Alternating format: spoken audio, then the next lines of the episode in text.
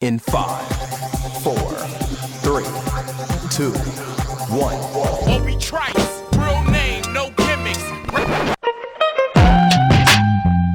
Who are you? He had a voice that could make a wolverine purr. That's what I'm talking about, man. Wait a minute. I know you. You got the name tag. You're in my world now, Grandma. I know that, dude. He's a modern day Yoda. I'm your huckleberry. Allow myself to introduce myself. Greetings and salutations. We came, we saw, we kicked its ass. You're excited. Feel these nipples. That boy's good. Mm-hmm. Good and terrible. Well, I have a microphone and you don't. So you will listen to every damn word I have to say!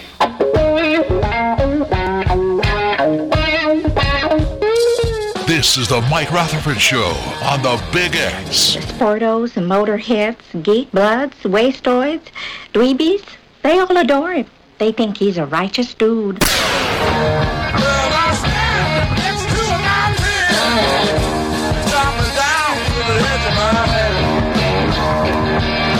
right. All right. All right. Welcome everybody. It is Thursday, June 1st. Happy June to you. This is the Mike Rutherford Show coming to you once again from the remote University of Louisville College of Business Studios here in Jeffersonville, Indiana.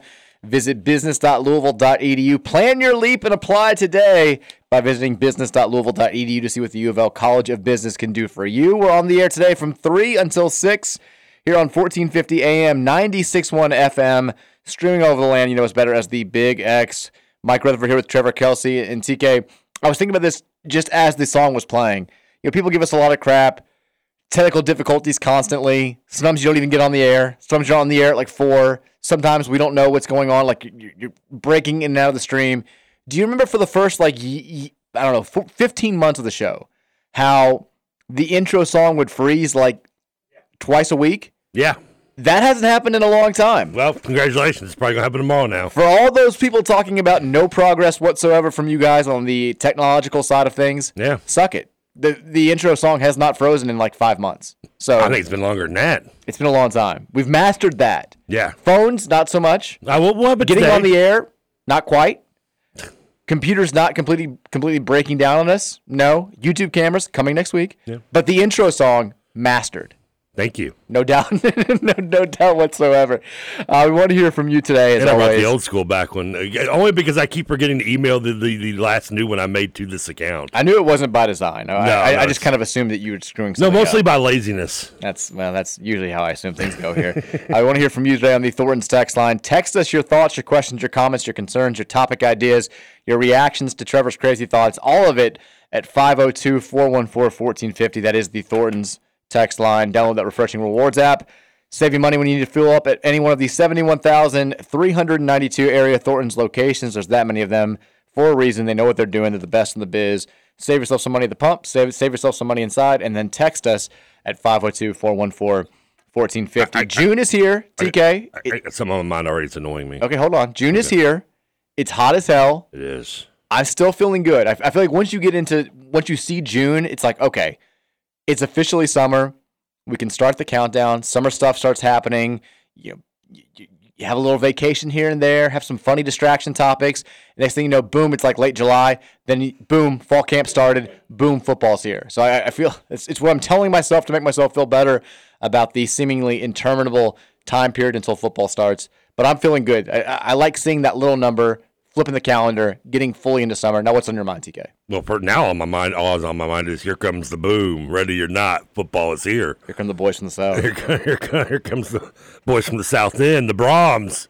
Yeah, Fern Creek. Um, no, okay, so maybe I'm just hallucinating here. Okay, probably.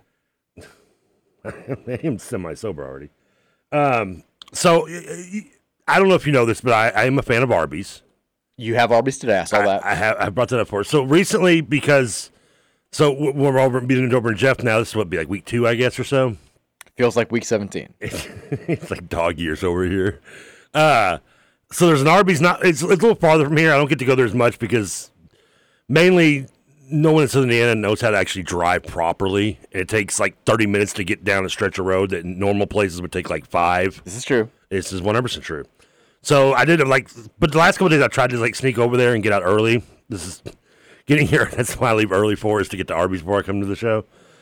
And I've been going to the Arby's over in Lewis and Clark. And I get the same thing I get every time. I the same when I get the one over by the other station, double roast beef, marshmallow yellow. Same price.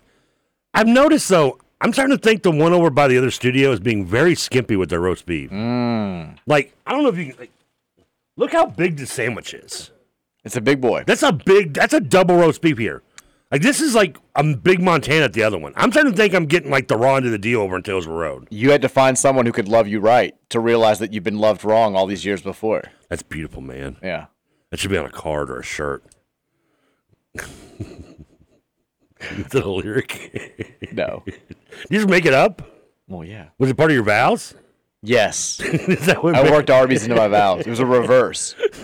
I tied our love into Arby's. Now I'm tying Arby's back into love. Well, I'm just, I don't, yeah, I'm just, that's, it is beautiful. Shots fired. I mean, yeah, I, I'm, I'm, I'm, I'm curious. I mean, is this, is this like they, they just t- they taking me for granted over that Arby's? Like, oh, he'll come back anyway.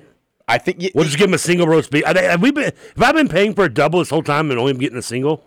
I think that's what's been happening. And yeah, they're like, you know, he can't. He's got no other options. He's gonna. Nobody who would ever want Trevor to come to their Arby's, and then other Arby's all over the country are like, you know what? I find Trevor charming. I will gladly accept his business, and I will treat him right. And now that Arby's back home is crying, wants you back, and you may not go back to that Arby's. I mean, I do know I can confirm the Arby's on on Taylorsville. Louisville, we'll call it Louisville Arby's for this the, for sake of argument. Okay. Uh, the manager there, I guess he's a man. I think he's the manager. He is a diehard 49ers fan. Mm. And he is obviously knows I'm an Eagles fan. I don't think I hide it very well, especially during the season when I'm wearing all the gear. And you know, he was. I, I didn't give him too much crap. The fact that you know we, you know, pretty much took him behind the woodshed. It happened. It happened. Uh, it is there's it is a fact. But I wonder if that has anything to do with like, is he just bitter at me? Because I don't know. Maybe maybe he just started doing the. I mean, if someone was going to mess with your food because of your sports fandom, I would say getting less roast beef than you're supposed to is the best case scenario. Because I, I don't know. I'm starting. I would to... hate to imagine what else. would would getting only half my actual order that I paid for be worse than I don't know if he just dropped on the floor and picked it up? Yeah, little pubes in your roast beef. That I, I would say I'd I'd rather have just the less roast beef. I mean, it depends on what kind of roast beef I'm getting. Is it fresh? Don't know. Uh, we, we've got the, a decent amount to get to Segue today. to this from this, buddy. We've got love uh, challenging you. It was deadline night last night for college hoop stars. A number of big names uh, elected to return to college, a number elected to stay in the NBA draft, and then some elected to return to college but leave their current programs. We'll discuss that and how it affects the landscape of the sport moving forward. It's also NBA Finals game one night uh, as the Heat and the Nuggets battle it out in the battle of two teams that people don't really seem to care that much about, but we'll probably watch because it's summer and there's not a whole lot else going on. The Reds, oh my God, are electric right now. I've got Reds fever. You thought I had Reds fever yesterday. Ratcheted up to a million after last night. And the Bats continue rolling. We'll talk with Nick Curran at 4.15 about the red hot Louisville Bats. Winners of seven of eight. Elly De La Cruz still doing big things. Christian Encarnacion Strand blasting grand slams last night. They're taking Worcester to the Woosh shed. That's terrible. I'm so sorry. No, I regret the, the whoosh shed. The woosh shed. Whoosh shed. I regret nothing about what I just said. I loved it. Thank you. I that goes on that. a shirt too. Nah, yeah, it, it's all good. I've got thoughts, general thoughts on some TV that I've been watching recently because I'm getting back to, to TV, and I'm sure we'll have plenty of nonsense to get to. But TK, how was your? Again, it's, it's hot out there, but we're having a good Thursday. How was your Wednesday? How's your Thursday been so far? Uh, Wednesday was excellent. Uh, got home, watched uh, watched AEW. Our boy Orange Cassidy did a tag team match with uh, uh, Darby Allin and won. At a boy. He didn't get the, he didn't get the pin, but he got the win. He's all that matters. he's clearly about to, he, and he has a big defense next week. I'm I'm worried about this one. I am. We're, we he's got Swerve Strickland, who I, I I'm a big Swerve Strickland fan, and I think he's this might be the time to take the belt off Orange. You've been worried for a while now, and Orange just keeps proving you wrong. Well, he I thought they were going to do it at the Battle Royal, and it came down to him and Swerve, and they had the the elimin- he ended up eliminating Swerve, and Uh, I, I, I think I think it's going to be next week. I think we, we get the belt switch. I think it's time to give Swerve a good push, and I think he deserves it. Well, I'm ready for that, eh, but then I want Orange Cassidy to push for the big belt. That's Well, he- he needs to lose that belt before he can go for the world championship or whatever. Is. That is that is true. I don't know if he ever will. Oh, it's happening. He he could. He could. The biggest It- star in the game right now. That's usually what happens when you lose the worker man's belt. You, that's usually the sign that you're on the, the path next to going for the big belt. That used to be the old kind of tradition. So possibly that's maybe that where he's headed. I don't know. Um, over that, it was it was a solid show. wasn't uh, good promo, good promo show from the aftermath of Double or Nothing, but uh, you know, nothing bad. And then I was gonna watch the second half of the American Gladiators, and I forgot. No, that happens. I know because I ended up starting after the AEW. I was like, well, let me start Ted Lasso. So I did start Ted Lasso last Okay. night.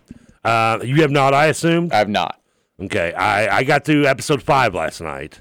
Jeez. So I did watch the first five. Um, and I started watching six, but it was like three in the morning or four in the morning or something. And I just started falling asleep. I was like, I can't, I can't start this. I'll restart it tomorrow.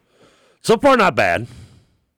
I'm liking it. Okay, good. A Couple things I have some something to talk to about, but we'll, we'll save We'll that for when you get to watch. Yeah, Yeah, we'll, we'll get, get there. there. Yeah. I'm not going to spoil it just yet. I'll give you a few more days until I ruin your your your Please don't. dreams. I I keep getting people who are like, well, who are like texting me and like sending me DMs and stuff about the finale, and I'm like, I haven't even started the show. Like, we I mean, what bastards? Dude? we did a podcast today, and we took it was like a mailbag podcast. Took a bunch of questions, uh, and like a couple of Twitter were making references to stuff that happens this season in Ted Lasso. I'm like, I appreciate it. You know, I'm a fan of the show, but I haven't seen it yet, so I can't really react to what you're talking about. But I'll get there.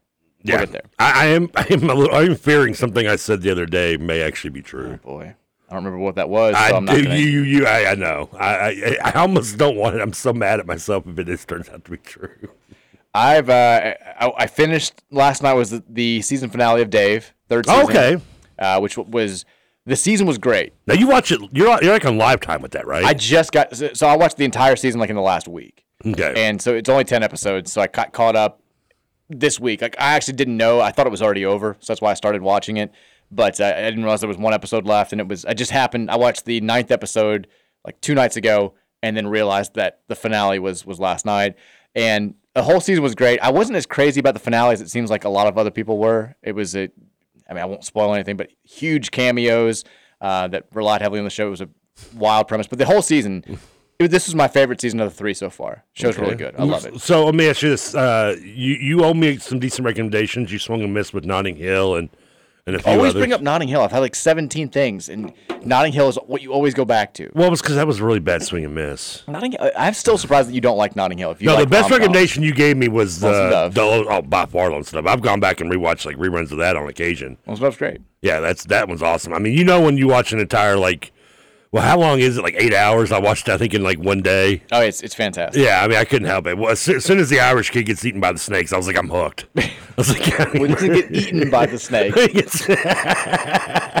But he is killed. well, I mean, same difference. The only they ate him later on. moccasins. I, I was like, I'm, I'm, I'm, I'm, I'm in. I mean, uh, so I mean, that was probably the best. So would I like you? that that's the moment that you knew you were hooked.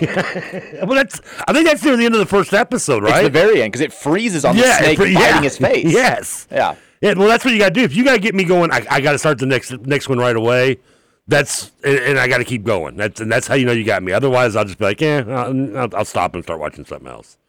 Um, so you think is Dave your next recommendation for me? I Because I'll finish Lasso probably tonight. That's impressive. Um, Thank you. so I thought you'd watched Dave a little bit before. I haven't. And the weird thing is, is that not to be like like sounding like I'm Mr. Hip or something up here, but I was like on the Lil Dicky train before, like he was ultra popular. If you liked him, then I think you'll like the show. Like I was, I remember, I, I, I, I came across it, which is weird to say because I'm so far behind in everything else that's viral. But like the like the second day that the ex boyfriend video was out, somehow I came across it and was like hooked on that because that, still is one of my favorite, his favorite song to mine. I think it's hilarious. Yeah, I think you'll like it. And yeah, and I so I mean I was up until he started like getting popular. I like I was like always following him on a regular basis. I went and saw him in concert in Cincinnati. Yeah, I would check it out. Yeah. I, I think uh, if you like the music, I feel like you'll dig the show. He's super interesting. Guy. Older stuff more than his newer stuff, I think. But yeah, I mean, he doesn't really have any new stuff. He hadn't put out an album in like five years, which is Oh, part, really? Part of the premise of the show is is how he just is so, So- delayed and how his process takes so long to make music. So the last time I guess he technically did was one where he did like all the cameos, like Snoop and everything on it. I think that was just one song. He did that like song about the environment. Yeah, it Yeah. wasn't really an album, uh, but that was. I, I remember listening to that like 2020, and I was like, "Who is this for?" Like you know, it, it's a song about the earth, but there's nothing really about the earth, and it's like people I mean, are cussing and stuff. I'm like, "Is this a kid song? Is it an adult?" Like, there's nothing. I, I don't understand this at all. I was very, very intrigued I mean, what was I- happening there. I don't love everything he did to be like I, I think the, the '90s song he did was underrated. It, did, didn't get a lot of you know a lot of hits. Um, I know uh, the one where he sings about being proud to be the white guy. I think he's like tried to hide that one a little bit since he's got more popular. But that one's Oh, really, plays a prominent role in this season. that one's I mean that song's hilarious.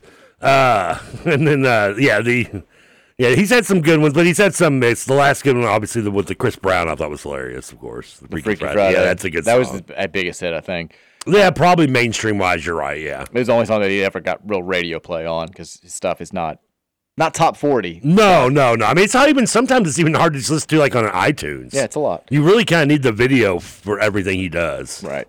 But the show is, is very good. Like I, I kind of I didn't know much about his music before I started watching the show. I knew of him and I heard a couple of songs, but Big Eagles fan. yeah, the show he is big Philly guy. Yeah, uh, the yeah. show is is really good. There's a couple of episodes in the first two seasons that are just very outlandish to the point where you're like, am I really watching this?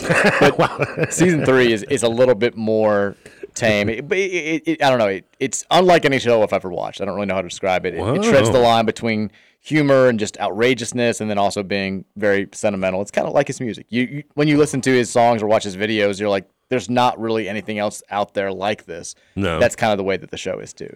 I'm I'm intrigued. I guess I. I mean, I don't want to start it without finishing Ted Lasso first, but I'll probably I'll probably knock out Lasso tonight. Probably knock out American Gladiators tonight, and then uh maybe I, I guess I got Dave over the weekend. That's a lot of TV trailer. That's like that's like six hours of TV right there. You're just knocking out the. Where else am I going? You're just like you're just like yeah, saying. I mean, mean, knocking it out. When I say knock out a show, I feel like it's like a couple thirty minute episodes. But you're like I'm Ted knocking out Lasso's an season. hour, That's yeah. what I'm saying. You, Yeah. you have like you have like five hours of Lasso to consume, and to you that falls under the umbrella of like I'll just knock it out. I think maybe I might actually not even finish it because I think there are twelve this Lassos this season. So I, yeah, that don't unless I started early, which I don't normally. I don't start before ten. Then I odds are I'm not going to finish Lasso tonight. I'll probably get finishing it up tomorrow, but I'll get Dave into this weekend. And those are only thirty minutes, right, or twenty two, I guess. Uh, it depends. Some of them are 35, some of them are 45, some of them are an hour. Yeah. It's really like on the Stranger Things like policy of like randomly making times of shows. Kind of. It's kind of they're kind of all over the place. I didn't think that was possible for TV, but okay. It is. So is it safe to assume by you announcing your evening plans that you're not very excited about the NBA finals? Oh yeah, that's tonight. It sounds like you're just kind of glossing over that. I almost did. I, the sad thing is, is I, I knew I thought about it on the way here.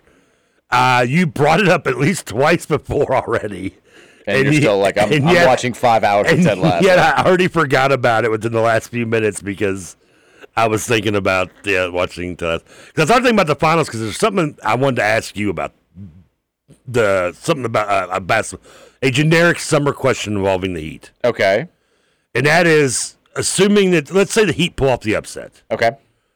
Is Erik Spoelstra in the top three of head coaches in NBA history? Oh yeah, I think so. If if if he does this, I mean, what he's already done is unreal. I mean, let's look at looking at the resume. This will be his seventh NBA final. And this, I mean, he's doing it with an eight seed. Yeah, he's he- able to win. He's only got now. He's got two championships, so he's still there with like Rudy and uh, and and Red, you know, Red Holzman and some other. A lot, there's there's a, there's a group of twos, but three is where it gets kind of like in college basketball too. Three is what kind of it really separates the the weak from the strong. There's where you have your Riley, your Popovich, your Jackson.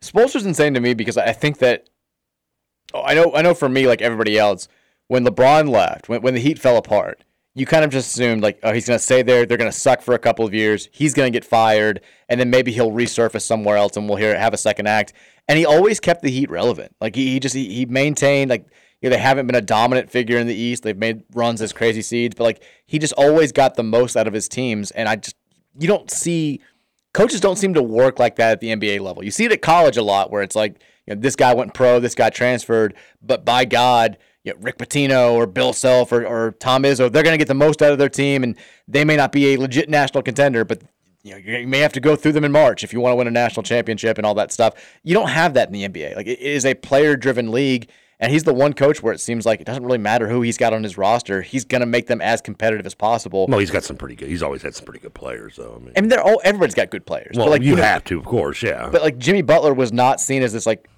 he like he was a okay guy coming out of Marquette, and like he has just emerged into. I know he thinks he's the best player in the world. I don't think he's that, but he's awfully No. damn good. And I mean, he's getting like compared to some of the, the rosters that you see across the NBA, he has not had that level of talent, and yet here they are every single year, like right there competing for a championship. I think he's he's unreal. I mean, he definitely got kind of the the, the Randy Moss treatment when with the little ship shipment over to Minnesota and Philadelphia between landing in Miami. Like, Yeah. he was good in Chicago. They're like, oh well, maybe he's not as good as we think. We're gonna dump him on the Raiders, i.e., Minnesota. And Randy Moss is like, I don't want to be here. He didn't want to be in Minnesota. He didn't want to be in Philadelphia. Let's get him off to the, the Patriots, up to Miami, and now we're seeing the real, i.e., Jimmy Butler. But I like Jimmy Butler. Jimmy Butler, I don't. I'm gonna get crap for this. Like when I when I like do my rating system and like like your superstar is your highest level to me. Uh, I don't even still put Jimmy Butler really a superstar. He's like right below it, but I don't think he's still a superstar. He's kind of to me like what Reggie Miller was in the '90s. you don't think Reggie Miller was a superstar? I, I'm you know I love Reggie Miller, but I wouldn't put him in that. level. I don't think he was. Well, I need to know more about this. So, would you say like if you're saying superstars in the NBA, I think they're is it just like four or five players? I don't know if there's more than five. Yeah, I mean Giannis, I'd It's a put in high there. bar to clear for you, bud. It is. That's that's why I, I I'm very. It's like my Hall of Fame. It's very. I'm very strict about what I put in that level. So you would say like just Giannis? Would you say Nikola Jokic? Yes. So he's a superstar. Giannis is a superstar. Yes. LeBron, I'm assuming, is a superstar. Uh, I mean, he's hanging on there still. He's at the end, but which is what scares me about the NBA right now is that a lot of them are over thirty. That I would put in that eh, that would you consider more in that level, like your Steph Curry and your LeBron. They're near more the end of their end of their career than they are at the beginning. I wonder if Jimmy Butler. I I hope like going in tonight, he's like, you know, there's this guy in Louisville, Kentucky. I hope not. Jimmy Butler probably come to Louisville. He's a like, producer. He says, I'm not a superstar. I'm going to show him. I'm going to show you, Do Trevor. Kelsey, tonight, just how great I am. I think he will because I think Miami's winning tonight. Do you really? I don't think they're winning the series, but I think they I think they get like a Sixers 0-1 type uh, game one win. Jimmy Butler is shocking to me because he, he's one of those guys. I remember him being a, a pretty good at Marquette, pretty good player. But he during that that period of time in the Big East, there were probably like 25 players that I would have said above him were going to be like top tier all NBA caliber players. Like I always thought he was a good player, but he never struck me as this like future superstar. The fact that he's become what he's become is I, I kind of put him in that Donovan Mitchell category where it's like he was he, he was pretty good. I mean, and, and it was different. Like Butler was different. He played four seasons of college basketball. He was at JUCO and then he played Yeah. three years at Marquette. So he was like, you know, didn't have a chance to jump after his sophomore year. wasn't good enough. I just kind of would have thought he would have been a yeah, maybe he'll hang on with a NBA team for a few years, get a couple, get a contract, and then he'll play in pro basketball somewhere for like ten seasons. I never would have guessed that he'd be this good, and I, I mean, it took him a couple years to develop too in Chicago. still like the fact that he developed like this at all. I never would have expected that. Like those Marquette teams, I'm trying to look at the, the roster. Like I remember, like Dominic James was like kind of the superstar for those teams, and they had Vander Blue and those guys. Vanderbilt, yeah. Like if you tell them, to, uh, looking back on it, it's like Buzz Williams, seen as this great coach, getting all these this uh, out of all these guys. Like maybe you should have gotten a little bit more here. Like Dwight Burke was really good. Terrell McNeil was a, a fan. He like he was the superstar. I would have probably picked two players over Jimmy Butler on his own college team if you'd ask me who's going to be out of this roster. Who's going to be a, a future NBA superstar 13 years from now? Like, look at Don Mitchell. Maybe even Brick Taylor should have got more out, more out, more out of that. Well, he was at least a two seed. You know, like He was- They got yeah. upset. They ran into a red hot Michigan team. And And who did Marquette lose to in his tenure? I guess with, when he was there. um, I can't remember. He came out in 2000. They got beat by let's see, they got beat by Washington in 2010 in the first round. That was Butler's junior season. They let's see, 09, 09 was the team that they were pretty loaded. They got beat in the second round by Missouri, okay, and then 2011 that was the year that Big East was so good. and that was his his last year. He averaged because now he he didn't They play he didn't play much his freshman year. His first year, he only averaged five points a game. They got crushed by Carolina in the Sweet 16, 81-63. well, well, I mean, it's not that bad. I mean, 18 point loss. Pretty lopsided. But you want you want to hear something? You want also were nine and nine in, in the Big East. We're talking about Jimmy Butler. Want to hear something crazy? Yes. Do you want to know who was drafted nine spots ahead of Jimmy Bu- Butler? Because he was, I think I saw it on his Wikipedia. He, he was 30th, correct? He was the last pick in the first round. He went 30th, yes. So nine spots ahead of him, and this, this is 2011 draft? yes, this would be the 21st pick. I'm trying to think if it's a Cardinal. I don't know who would have come off that team. It can't. That was the Preston Knowles team. I don't think anybody from Louisville was drafted that high. Uh, who was it? You're kind of close. It was Nolan Smith. Nolan Smith? Our current assistant coach, who's drafted nine spots ahead of the guy who's I mean, playing currently in the NBA Finals. I mean, Nolan was first team All American that year, so that doesn't exactly shock me. also me. taken above him was, was Kenneth Faried. Faried, I- that doesn't shock me either. Yeah. He was he was a beast that year. In case you're wondering, that was the Kyrie Irving draft. Ah, Derrick Williams. Uh, it says Enes Freedom. I'm a Kanter, I guess. Enes Freedom. Ah, the, the the guy that, that, that made me go sour completely on Europeans, Jan Vesely. I don't even remember that guy. Followed by Bismarck Bisquick, or whatever how you pronounce his name. I always just called him Bisquick. Bismarcky. Yeah, whatever. Brandon Knight, Jimmer Fredette. God, Hey, a- Klay Thompson did go 11th. I was say this is a bust draft so far that you're reading. I mean, there's uh, ironically outside of the top 10, though. Klay Thompson 11, Kawhi Leonard 15, and Jimmy Butler 30 all went in the first round. Are those the best, best players from that draft? Uh, in the first round, yes. Because Kemba was in that draft though too. That was 2011. Yes, it was. And Kemba's Kemba Walker's no, I wouldn't. He was he. Kemba Walker's the definition of somebody's going to have to score on a team, whether they're good or bad. The numbers are a little misleading. I mean, he's an All NBA guy. That's I I think you can say he's had a good career. My category for him would be role player. What? Yes. He's a four-time All Star. So So he's not a role player. he sucks. He does not. So now now he sucks. Well, he's a role player. He's he's a guy that could be you know come off the bench, kind of maybe at best maybe be a Benny Johnson, but he's too egotistical. He's for that. averaged over 20 points per game in eight seasons in the NBA. Somebody's yeah, I'm bad. not- that's not Do a I- role to- player. Do, do I have to roll with a team that were just bad? Somebody's got to score, dude. That's not a role player though. Somebody's got to put up points. the Trevor, that's not by definition. That's not a role player. I mean, uh, Bogdanovich uh, actually went the first pick in the second round that year. Okay. His career average is 16 points a game, too, by the way. Uh, Jeremy Tyler went in the second round.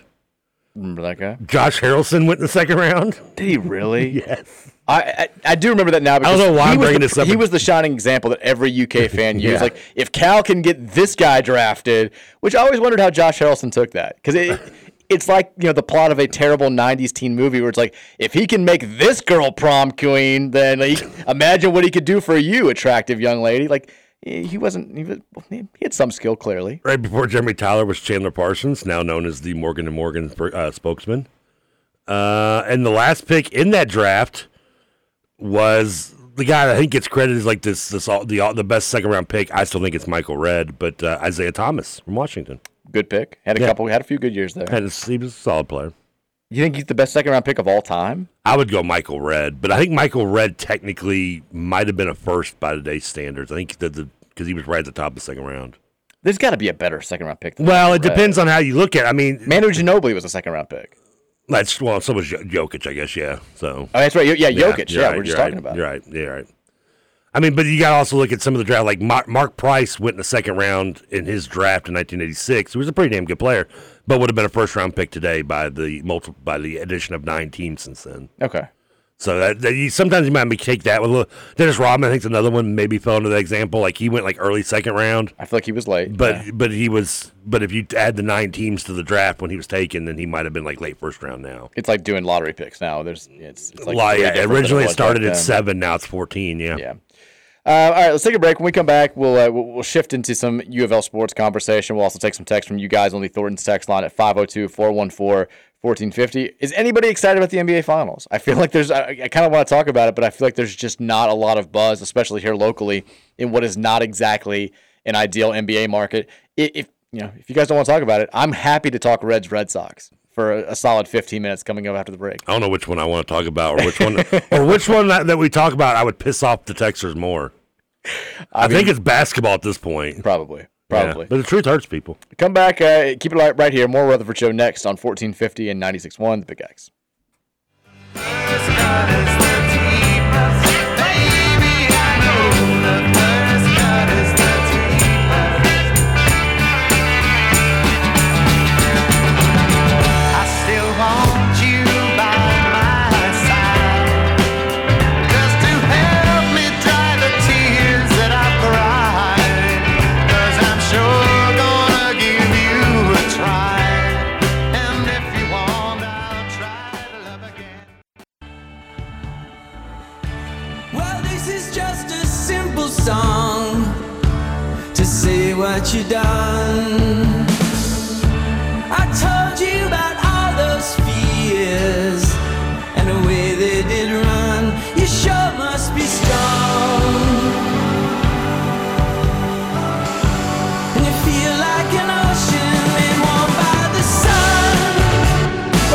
Thursday edition of the Mike Rutherford Show.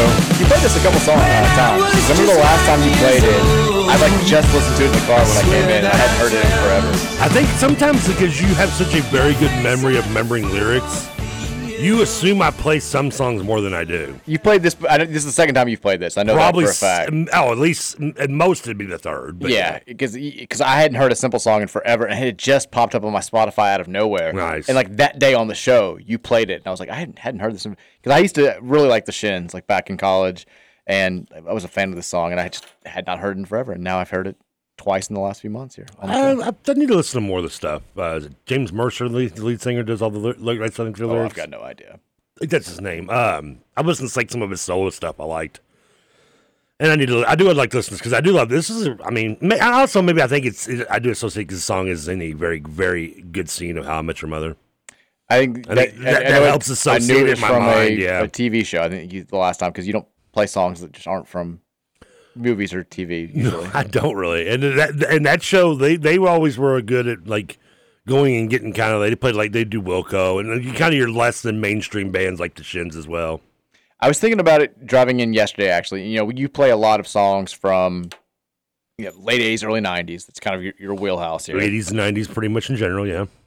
I was driving in yesterday, and on my Spotify, that old uh, Ritchie Valens song "Donna" came on. You know, Oh, yeah. oh, Donna. Oh. Good song. And I was thinking, like, these were the types of songs my dad would always play. These old, we- we'd play pool in the basement when I was growing up, and he would always play these these songs from this tape collection he had. It was like senior prom or something. Nice. And it was always songs from like late fifties, early sixties, like like this. And you know, as a kid listening to that, I was like, this is from an ancient time. Everything was everything was black and white in these days. Yeah. They dressed differently. You know, they had sock hops. They're wearing these poodle skirts. Like it's all, you know, how, how do they even live? Like this this was a, a different time in the history of mankind completely. And I was thinking about it as I was driving in. I'm like, the songs that we play and we react to on our show, like the difference in time between know I when know. they came out and now is even greater than the difference in time between when I was listening to those songs as a kid and when they had come out. Which is uh, there's a word for that, uh, uh, comparing time frames like that.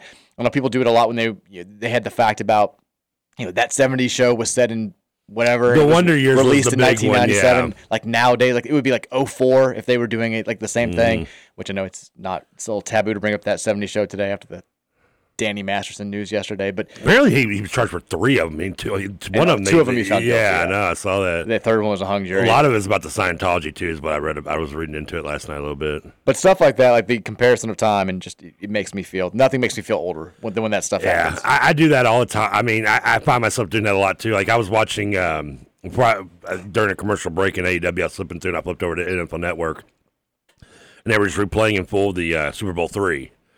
And I was watching. I just remember looking at the date, and I was like 1969. I was like, okay, I was like that was 11 years before I was born. Like by comparison, like like if that was that would have been. I mean, it could have been like 2001. Like now, you know, what I'm saying that's thinking about how back how 11 years ago now would have been just what 22 2011.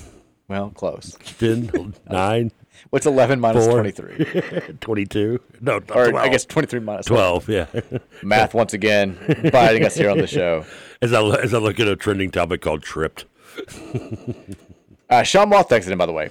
I, I'm curious about this because Sean's got a lot. He's how excited Right. is he tonight? Dear friend of the program. Yes. He says, we're talking about the NBA Finals tonight. Okay. Excitement level. He said, I'm excited. Go Nuggets. Yeah. 55 years of failures and two seasons on the mic for me that saw a total of 25 wins. Sean did the PA for two full Nugget seasons and got to, to witness 25 wins by that what, team. What? Oh God! What was he there? Was he doing it before the they made the run in '94? I guess. I think he was he would have been right after because I know he started doing Avalanche. Like his first season was the you know, the debut season when they won the cup in '96. Because that Denver '94 team, not people. It's an interesting fact about that. One, it was the first eight seed to beat a one, but also it was the first team to come back from three nothing in the second round, but they obviously fell short, as did Boston and, and the other three teams before them. But they came back from down 0-3 against Utah and then lost in Game Seven. I'm assuming that eight seed did. That was LaPhonso. I, was, I liked that. I was a big fan of that team, even though they beat the Sonics. I liked. Looking at the records, I'm assuming he did it 96, 97, and then 97, 98. When the the Nuggets in 96, 97 were 21 and 61, and in 97, 98 were 11 and 71. 11 wins, 71 losses. That was Bill Hanzlik. Yeah, he's he's the, he said the it was the goofy white dude on his 1989 uh, well, no, uh, his I, hoops card. I take it back because he said 25 total wins. So he he did that 90, had to be 90. he did 97 98, which was the 11 win season, and then a year later, yeah. 98 99, they went 14 and 36, shortened you know, year because of the lockout. That was Mike D'Antoni, by the way. God, was it really? The 14 win team, yeah so he watched he got to see that team win again in shortened season the second year, but still 14 and 36 is abysmal. 11 and 71 is almost that's like Louisville 4 and 28. Like it's almost like it's it blows the mind that that's even possible. That roster uh he was he, that means he's doing the voice when they drafted Tony Battie, who Dan Issel would later call El Busto. it's still one of my favorite moments. Uh, that was, Bob. I mean, Bobby Jackson, LaPhonso Ellis, uh, Johnny Newman was on that team, way past his prime. Was Raef LaFrentz on that team? Uh, Bryant Stith, Danny Fortson. Danny Fortson, and uh, that was Nick Van Exel's time too. Remember so, Priest Lauderdale, remember that name? That was you had Fortson and you had Nick Van Exel on the team at the same time. That was the height of Cincinnati taking over Denver. That was the height of Cincinnati's crime wave. Well, uh, Courtney Alexander. I mean, it, it, wasn't an awful team. I mean, it wasn't good. It sounds I mean, awful. No, I mean, yeah, your best player is LaPhonso Ellis, who I mean, I liked LaPhonso, but he was, I mean, he was still kind of a third, fourth option at best. Yeah, mean, Sean says he covered the 94 team, but he was the PA man for 97, 98, and 98, 99. That was a Cinderella run that 94 team was. I mean, they, like I said, they were the eight seed. Beat the Sonics. Yeah, they did. I mean, but I think that was, that was Issel's second year. Yeah, they were, they were 42 and 40. All right, 502 414 1450. We'll take a few texts here before we talk a little Louisville. No Doug Mo fun. Uh, your boy Sarah texted in. Oh, good lord. And said, LeBron is the biggest star in the NBA by far. You're just a hater. Someone should steal your Camry. It's an inside joke. But second, uh, I know. I know. The thing with saying I love him is if you don't kiss someone's butt, you're automatically a hater to him. And so it's either you kiss my butt or you're a hater. I will be a hater. I, I prefer to be a hater. Texas says that high bar that Trevor is setting is like the high bar he sets for every movie. That's why he doesn't like White Men Can't Jump. LOL. No, I like White Men Can't Jump. It's a great movie. The original. There is only one version. The other one is Eddie, Eddie 2.0. Texter says Jimmy Butler's Marquette team beat Joe Mazzulla's WVU team. Did they? They had to. I mean, they were playing the conference at the same time. They were oh, both yeah. in the Big East back then. Texture says, um, Trevor, your NBA takes are truly the worst. What girl did you use to watch the NBA with that broke your heart? Tell us, big guy. it's a great text. Uh, Tayshaun Prince. I mean, he was a B, right? Texas, does Trevor think that he could beat a 10 year old Michael Jordan in basketball? I mean, I could beat his. Does he have a 10 year old kid? No. I mean, I don't know. I mean, you think you could have beaten ten year old Michael Jordan in basketball? The dude right didn't now? even make his varsity team. could you have beaten ten year old LeBron in basketball? Probably not. LeBron was already like six foot five by then. Yeah, I mean they said they would have taken him. They said he could have started in the NBA as a fifteen year old high school freshman. I mean, let's. let's I mean, he was. He's. Uh, the weird thing is, was you the only other person you'd hear that about was like Greg Oden too. Remember, Greg Oden was like a man. He was huge and polished. Yeah, yeah and he was he, all you would hear about. I mean, not to the extent that you would now today with the, the coverage, but I just remember that he doesn't eat. He, he, eats only greens and vegetables, and he's he's on this diet. And I'm like, um, no, wonder, no wonder his legs are withering from the bones, or because he needs calcium. Get that man a steak. Do you remember one of my favorite things about eh, not just Louisville fandom, but fandom in general is these little tidbits that just you know, everybody loves to use them to try to sound insightful. And it gets to a point where like every single fan has heard them and it becomes so repetitive. And one of my favorite one of those instances was people referencing Derrick Caracter going head to head against Greg Oden at the Nike ABC camp and like beating him head to head when he was like 15 and, and Oden was 15. And like, people have like the stat lines memorized. They're like, oh, you think Oden's great? Derrick Caracter. 20 points, eight rebounds against 14 points and three rebounds for Oden back in like 2000. it was just like like everybody said the same thing. It was like when Wayne Blackshear was player of the year in Chicago over Anthony Davis. Everybody knew that fact and everybody used it. And the, the fact of the matter is, none of it actually winds up mattering once they get to college. Who was the, who was the guy that was? I think it was was I want to say I, I want to say IU, but I'm think I'm wrong. The, the guy that had the mystery video where he dunked on uh, dunked on LeBron. It was the dude from Xavier. Xavier, okay, Yeah. but didn't he start at IU or did his, it was Crawford? I think right. Crawford is correct. Yeah, Um, I want to feel like he was a transfer, but I could be wrong. And he, I remember he just that. I, I know that, but I know you're talking about beating somebody one on one more, but just that dunk alone, people were like, "This guy's going to be awesome." I'm like, it was like a he dunked on a dude. and he also was like already a junior in college. Like we'd already seen that he was like a fine college player, but not He was yeah, it was yeah, not was awesome. not awful. Jordan Crawford was Jordan his name. Crawford. Yeah, I mean he played in the NBA, I guess, for a little bit, didn't he? Uh, he was a first round pick. He Yeah, did, well- and you're right. He played at Indiana before he transferred to Xavier. Okay, I thought I thought uh, you know I, I did mix things up sometimes. Yeah, he was a 27th pick in the, the draft before Jimmy Butler. He played one season at IU and then played one season at Xavier after sitting out, and was a yeah Yeah, he 27th pick. blew up in Xavier. I'm looking at the stats right now. He was good. He was in the John Wall draft, taken right after Quincy Pondexter before Greivis Vasquez. Yeah. I thought Greivis Vasquez would be a better NBA player. Yeah. Two picks. that was a Daniel Orton draft. Texas, I'm tuning in late today, so I don't know if this has been addressed, but can we please poke fun at UK for their roster falling apart? We can. I mean, I think they're doing it themselves, aren't they? I, I would assume. I mean, don't get me wrong. I wouldn't want to switch places. Well, I guess maybe I don't know. Uh, UK, I don't know. Do they have a worse roster than we do now? Can Oh, we- I mean, there's no. I mean, what happened to the number of the best recruiting class in the world? well, they, that's all they have now. It's like that. It's that class and nothing else. Well, it's still ranked ahead of ours, and we're banking ours on being third. Well, we at least have a couple of transfers and guys coming back. They lost like everybody from their team last year now. Oh yeah. Um, I don't know, but I I was going to say like I wouldn't want to switch places with them, but at least they've got like there's certainly no shortage of things to talk about on KSR right now because this has become like like the topic I think in college basketball outside of you know, we found out last night that Zach Edey's coming back to Purdue, which Nope, is second straight year that we've had the National Player of the Year return to school, which is something that had not happened since mm. Tyler Hansbrough did it in 08 09. Before you get excited, Purdue fans worry about if you got a guard added to that roster now. It's They've gotten some transfers. They, Yeah. they've, they've gotten help. They actually have. They and Kansas are tied for having the best national title odds preseason right now, according to Bet Online. Would you care to venture a guess as to what Louisville's national title odds, are right now? five thousand to one. Well, that's that's too high. Uh, 150 to one. That's not high enough. They went down from 200 early. in I mean, if you're, I think anything over 200 is not on the board. I think 200 is where they max it out. So, um, but Kentucky right now, we can talk about it for a second. I mean, they find out, we found out on the show yesterday that that Oscar Tshiebwe is not coming back. He's staying pro. Antonio Reeves, I guess, have they officially found out? He he announced that he's coming back to school, but he didn't put out any sort of like I'm back, Lexington or whatever. Everyone's just now assuming that he's going to transfer somewhere else. Illinois and Memphis and others are very much recruiting him heavily. And then Chris Livingston, the other Wildcat, announced that he's officially staying in the draft too. So UK, as of right now, has seven scholarship players. Five are freshmen, two are sophomores that hardly played at all last year. And now you've got rumors out there. I know, I guess Kyle Tucker kind of shot them down, but there are rumors out there that Aaron Bradshaw has been dealing with some sort of lingering injury. It's, uh, I mean, this is for all the people who've been upset at Calipari and who've been waiting for a moment to really jump at his throat. This is kind of that moment. You you've underachieved the last couple of seasons. You had a disaster three years ago. People are talking about you know you're not using the transfer portal well enough because freshmen aren't getting it done any, anymore. I, I think he thought he was going to have this super class and it was going to be throwback to 2010, 2011, 2012, and all those good times.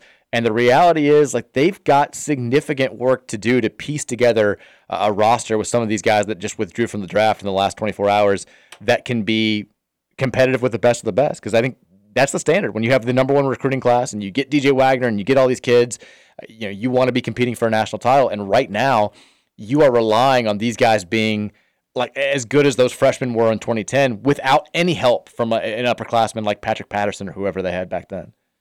I mean, he made the first round in four years, or second round in four years. Yeah, it's been a long time. I mean, it's man, Pre-pandemic. We, were in the tournament back then. it's, it's been so long that we were playing an NCAA tournament. I mean, was was was the shocking loss to Bruce Pearl in the Elite Eight that damaging to John Calipari? That's the question.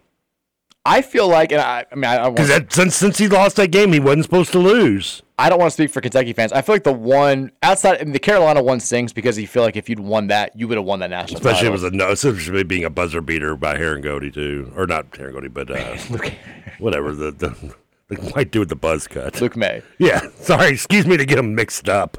Well, they, they're very different, but yeah.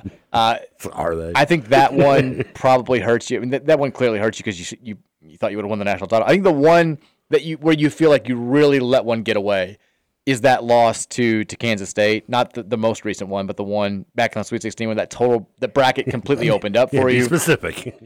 you had Loyola Chicago end up winning that the, you know th- that region. You know they had to go through. You know it was Michigan. I think one on the other side. Like it was just not a. The bracket should have been there for the taking for a Kentucky team that had had kind of an average year. They lose that one. The Auburn game in the Elite Eight is probably another one where you should have won. And yeah, it's, it's kind of I think it's piling up now. And at Kentucky, it doesn't matter what you've done in the past. It doesn't matter who you've got. Like this is gonna you know up the next NCAA tournament will be 2024 they haven't been to a Final Four since 2015. Like that's you're going on a decade now since you've even been to a Final Four, let alone you know, won a national title. When you're not piecing, the, when you're not like getting close, which they haven't been the last few years, that aggression's going to grow. That that that, feeling of maybe the best days with John Calipari have passed us by is going to grow. And I think you're seeing a lot of that right now amongst their fan base because man, that, that that's a you got seven players. It's June 1st. Practice is starting. Like the, the teams are getting together. Summer sessions are starting, and you've basically got freshmen and a couple of sophomores who didn't really do much for you last year. That's it's tough. I mean, Tubby, what got nine years after his national title where he was asked to quote unquote resign. Is that right? He so he won the title in '98. 98. I think he, left, in 07. 07 yeah. since nine. I think we are what now? How many years since the last national title for Calipari? It was 2012. So we're- yeah, I mean, I think it's this will be 12. It's about maybe time we start thinking about uh, yeah, telling him, asking him to quote unquote resign. It's a baseball school now.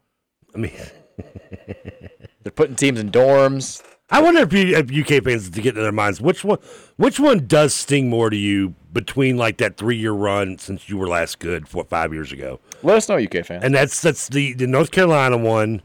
Because that one in hindsight also has to be stinging because a again it was a buzzer beater loss. It always hurts, and b like you look at that team now I mean you got a backcourt that was a three seed in in the West in the NBA Yeah. which is legitimate because I and mean Carolina's roster has no yeah, NBA. It's not like being a three seed in the East. East sucks. I mean, it's horrible. But the West is still does have the best talent.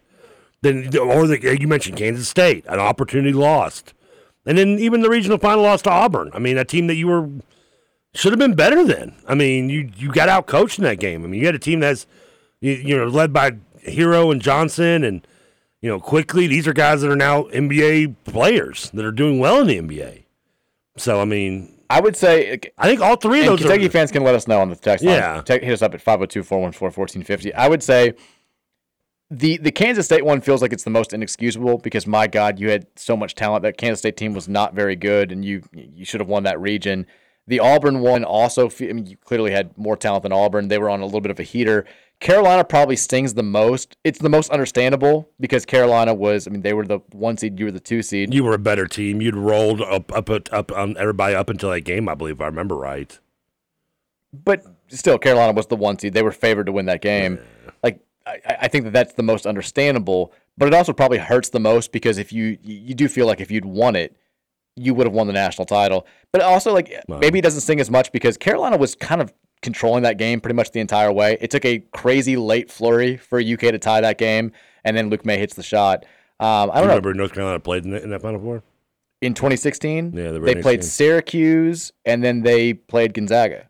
Well, they Well, they lost to Villanova. Well, who, no, who did they play in the Final Four? They lost to Gonzaga. And they they won the, the title that year. They won the title in 2017. Yeah, sixteen. That's the year we're talking about. The year they beat Oh, I thought I thought the Kentucky uh, Carolina game was 16. no, no. This is the no. They they, they that was the, the Kentucky So team that 2017 That was, was- the North Carolina team. Yeah, ended up winning it all. They beat Gonzaga. Do you remember they beat in the Elite Eight or the Final Four game? 2017 Oregon. Yep, correct. They came out of our region. And Kentucky's beating Oregon that game.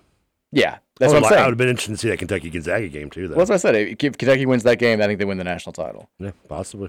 Um, Texter 502-414-1450 says uh, the best question you could ask ten year is could ten year old Trevor beat another ten year old in the country? Oh God, yeah, ten year old Trevor would have been. Yeah, yeah. Don't don't don't. Yeah, you put ten year old Trevor. Bring on ten year old MJ. That's all star Trevor, man. That's that's peak prime Trevor. Texter says Diener was having some. Ser- I- we don't need to talk about what they were talking about. That's dribbling between my legs, have to worry Says, about hitting my thigh. Guess Trevor. I'm only listening to Big X now. Well, we'll take that. We appreciate. I love. Yeah, it's dear, dear, yada yada yada. I'm only listening to Big X now. That's all that matters. Have a drink in between.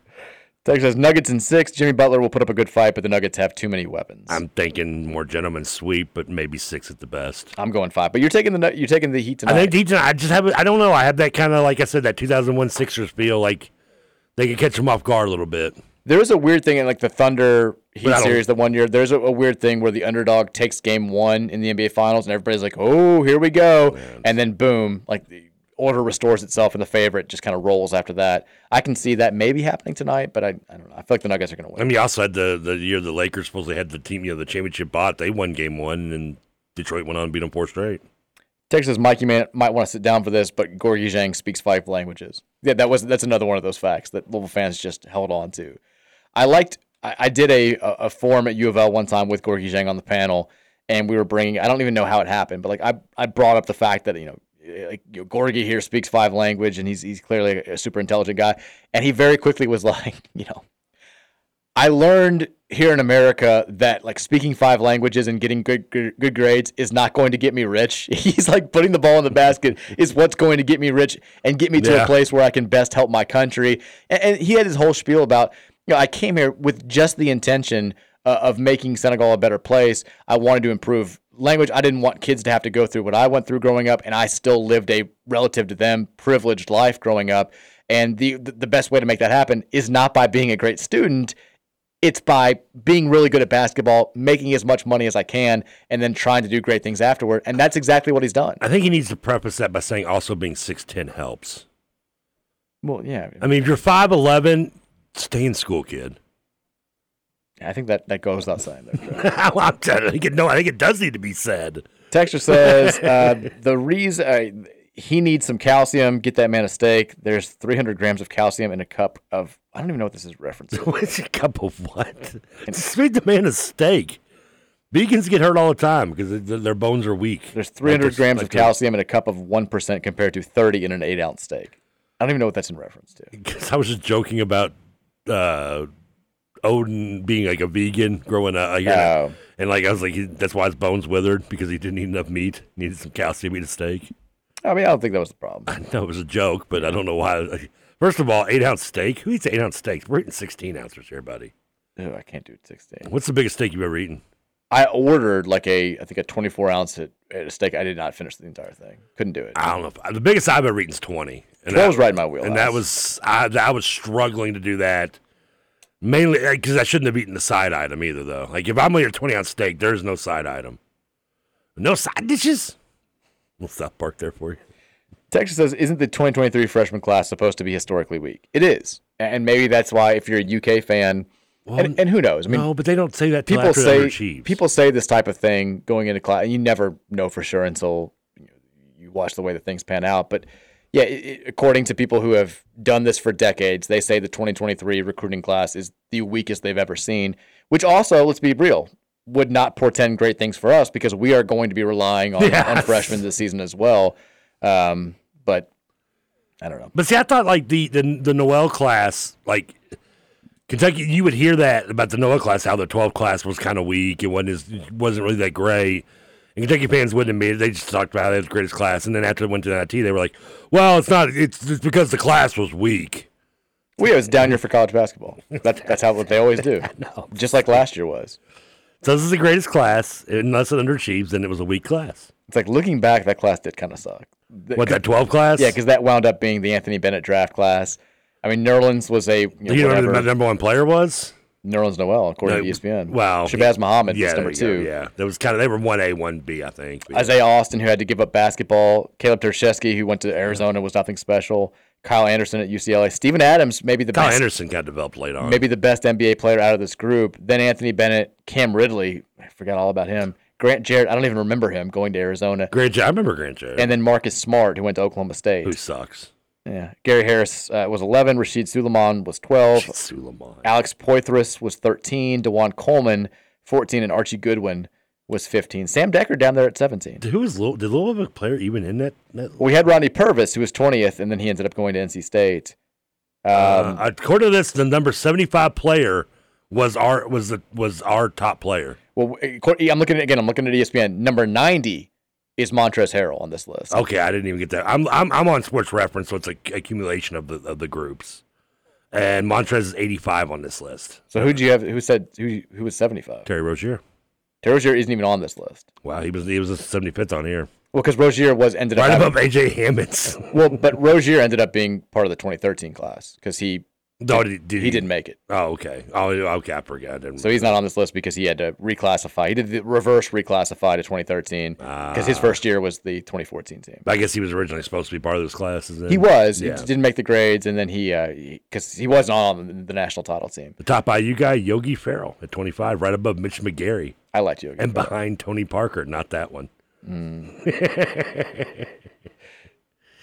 Tucker says Trevor just straight pooped on that Gorgui story. That's what he does. Shame. Oh, I'm sorry. I mean, I think it's you got. I- How can you not preface the fact you're six eleven?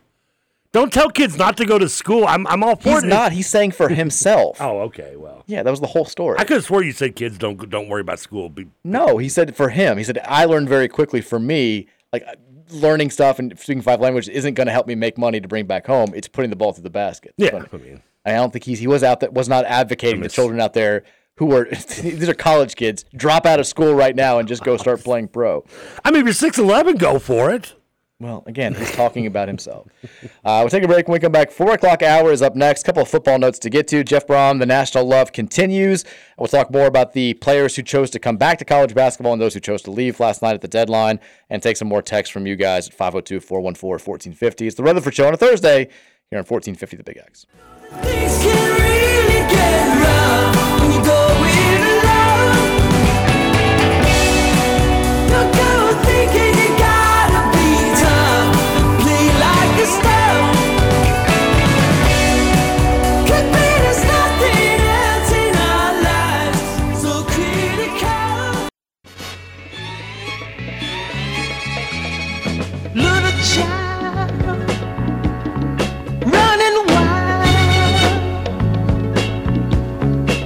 wild. Watch a while.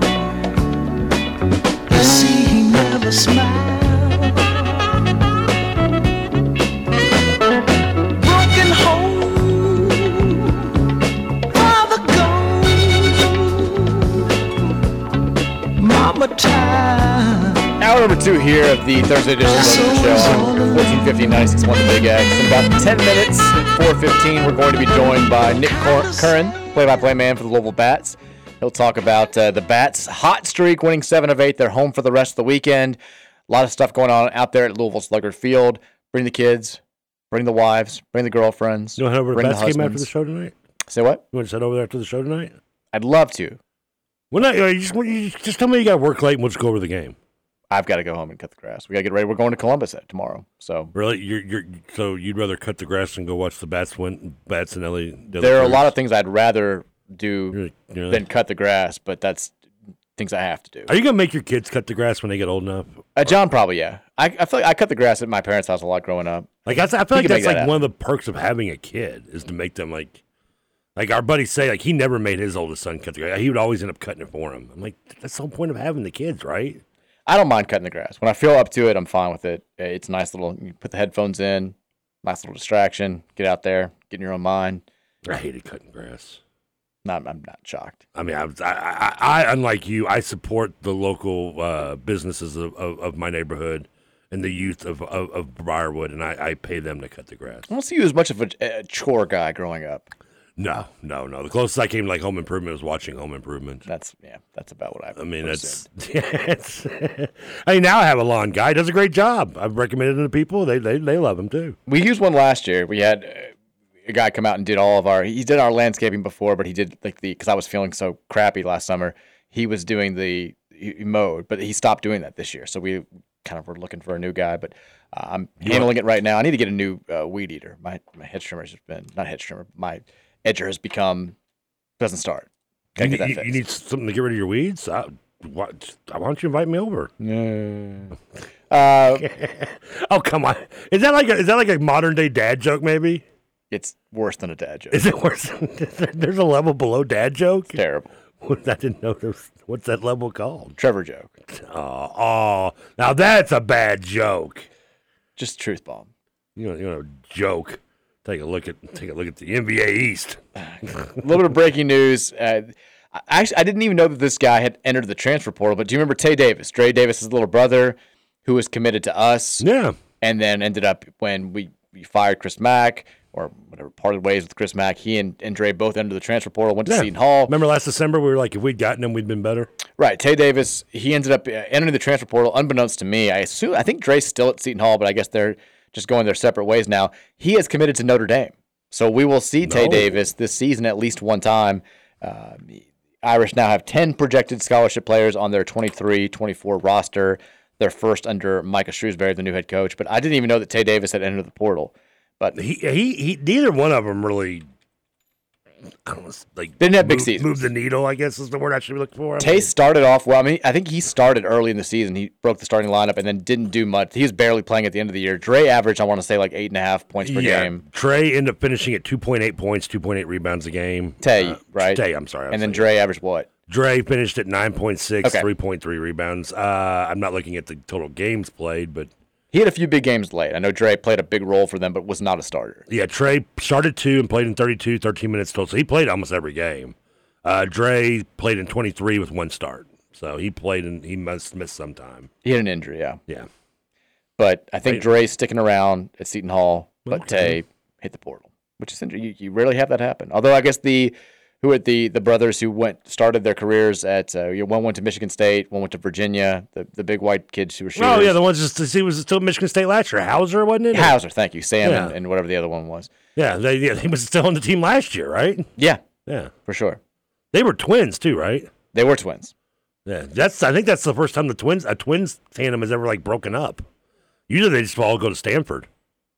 Stanford or uh, Nevada, Caleb and whatever other twins. Yeah, it's true. Oh, and he- and and the, one of them has with the uh, with the Heat now and playing well. Caleb. Caleb, he was a beast. Yeah. You've got, uh, I think, We big, assume it's Caleb. I don't know. Maybe they're switching up. Maybe it's, how they're getting it. It's Caleb. You've got a, a huge like twins coming up. Uh, Carlos Boozer's kids are like two of the biggest Oh, really? coming up, and they're they're twins. They're supposed to be very very good. Is is the uh, uh what what's his name? Um, uh, the one uh, Jason, the one that plays for the Bucks. I'm, I'm a brain fart on his last name because I don't want to say Collins. It's like um, who's the place? Um, Lopez is our Lopez twins the best ones? No, uh, I mean, Robin was okay. He was. I don't think he got enough. Not as good as his brother, but I mean Charles and Ed O'Bannon were pretty damn good back in the day. dude, there's no. You can't compare Charles to, to even what Robin Lopez has done through his career, though. Well- I mean, Raul Lopez was still a starter in the NBA. For Ed, Charles O'Bannon was like, and even Ed barely sniffed the NBA. I think Ed's NBA career was Right, but I'm saying like in college, Oh well, okay. I was think, I was thinking just Ed was National Player of the Year, and Charles averaged like 15 right. points per game. Yeah, but Ed O'Bannon can go to hell because he's the reason why I had to go ten years without a football game. so I, I don't care. I, I give no Ed, Ed O'Bannon is not acknowledged in my world. He doesn't exist. Did Taylor Griffin ever play in the NBA? Because he and Blake were pretty good. Were they twins? I thought they were just little brother. I think they were just. I, you may be right. I think they were just brothers. And who was the other Stanford twins I'm, I'm brain farting on? They had two pairs of twins. They had the Lopez and I don't know the other one. was it Collins? Don't know. Oh come on, Trevor! Don't. How you brain fart this? I know they had two pairs at one point. I told you the story. Like my I think Lopez might be the best. I'm, I'm going to go Lopez and someone else gives me a better option. best twins in basketball history. Just do- I mean, not just I guess college, but just in their basketball careers. Okay. I like when we played them in the NCAA tournament. Like my sister, when we she was living with us, she followed college basketball a lot more than she does now. But she'd always she kept hearing people talking about the Lopez twins, Lopez twins, and she thought Lopez twins was a player's name. And so like we're, we're playing them. She's like, wait, she's like, they're actually twins. I'm like, yeah, they're two different people, Brooke and Robin Lopez. The weird thing is, is that they, when you talk about twins, like when you look at them, they look nothing alike. Oh, like, yeah. I guess they do in the face if you, But like Robin's got like you know the sideshow bob hair and and and and Brooke is you know clean shaved and not and their games are completely different. Brooke is outside, face up, kind of a soft soft touch big man, where Robin was old school on the block. Every list that I'm seeing has the Van Arsdale twins at number one, Tom and Dick. And that's from like the 60s. I was gonna say, was like and then number two, I'm seeing a lot of Horace and Harvey Grant. Love. ah, I forgot they're twins too. Yeah, And then Marquise, Marcus and Markieff Morris from Kansas. Eh, the Morris twins are overrated. Yes, me. I like the Grant one's a good one. Grant one might actually give you a run because Harvey was a good NBA player as well, and Horace obviously. I mean, and they never even played. Well, I guess they did technically start at Oklahoma together. That's right, because Horace transferred to to Clemson. Yeah, all these lists just kind of copied. Jason and, and uh, Jarron Collins. So it was the other, Collins was the other twins then. Okay, There you go. I knew there was another twins. I was drawing a blank on that went to Stanford, and I just as soon as I did that, I came across it. Yeah, All these lists are kind of the same. those twins, by the way, were the were on the team that lost to UK in the Final Four. They were? They were freshmen on that team. Yeah, they didn't play a whole lot, but they were freshmen. Looks like most people have the Lopez twins at like three or four on these lists. The Van Arsdale twins, you can't top them. Yeah, I guess I, I'm a, aside from them, the grants I will accept though. I, I agree with that one 'cause I guess that's still approval. What about Heather and Heidi Burge from Double Teamed? Classic Disney minute, original are- movie. Okay, okay. You sure it's a Disney movie? I'm positive. Do you mean someone did not think that through a little bit? Trevor, I would have bet a million dollars when I said that that you were going to make that exact reference. Actually, my reference would have gone to the Van Damme movie. What? That's the real double team that I recognize. Oh, I don't even know that. Or is that Double Impact? That's Double Impact, actually. Double Impact? Yeah, with Van Damme, he played two characters. I, I don't know that movie. Do you remember Double Impact? It's not No. making a list because I, I like you too much, but I mean, it was classic Van Damme '90s. He was, uh, yeah, he was. I can't remember why he had to go like Hong Kong for something, and it turns out his twin brother lived there. He didn't know. Take your word for it. Call call Nick Curran. call Nick Curran. Get him on the phone. Yeah, okay. We're going to talk to Nick Curran in a second. Uh, voice of Louisville Bats Baseball, which you can always hear all the action right here on 1450 The Big X, including tonight as the Bats go for their eighth win in nine games and their third straight over Worcester. I hope I'm saying that right. I still am not 100% sure, but coverage will start here at 6.05 p.m. First pitch out there at Slugger Field will be 6.35. It is a homestand and the way that AAA baseball works. Six games one week against one opponent, six games the next week against another opponent. So yeah, it's not like you're you're here for three, gone for three. If you're home, you're home for that entire week. And, and the bats, after uh, a stint away last week, are home through this weekend. Uh, they're going to play at, at 6.05, 6.35, I should say, tonight, and then I think 7.15 tomorrow, and then Saturday and Sunday will be big time nights at the ballpark. We'll talk to Nick in a second about all the good stuff happening, including his thoughts on Elly De La Cruz, his thoughts on Christian Encarnacion Strand, two future Red Stars. De La Cruz certainly probably going to be up with the big club sooner rather than later. We'll get into that. He, is putting up monster numbers here with Louisville Bats, as is Encarnacion Strand, who had a grand slam last night in the Bats' 9 to 2 victory. Again, Bats over 500 for the first time since 2016 and playing some of the best baseball in all of the International League. If you've ever wanted to, to head out to Slugger Field but haven't been going recently for whatever reason, now is the perfect time. It's the best show in town, and it's probably not going to stay that way for all that much longer as far as the star power is concerned. But I think we got him on the line here. Trev? Yes, my bad. My, my, my, my, my headset wire got wrapped up in the phone wire over here. I'm I'm like a I'm like a like one of the seagulls when they get like the six pack thing stuck on them. Hold Okay. on. All right. But we're good to go. You can bring them on. Thank you. We, we are joined now by the voice of the Louisville Bats, Nick Curran. Uh, he's kind enough to spend some time with us here on a Thursday. Nick, how are you, my friend? Doing well. How are you all? We're doing well. Uh, we we were mentioning before you were coming on here, maybe the best time in a long time to go out to the ballpark and catch a Louisville Bats baseball game. It's great to have star power, which the Bats certainly do. But playing some in, insane uh, baseball right now, um, have won what seven of their last eight, putting up monster numbers. This is about as good as it's been, I, I'm sure, since you've been with the club, as far as the the product on the field is concerned. Yeah, there's not really been anything comparable to this in terms of uh, the lineup and, and, and obviously the star power, like you said. Elly De La Cruz is it's it's Elly mania everywhere. While uh, Reds fans wait with bated breath for him to get to the big leagues, and and Christian Encarnacion Strand in the middle of the lineup too, and Andrew Abbott, top pitching prospect for the Reds.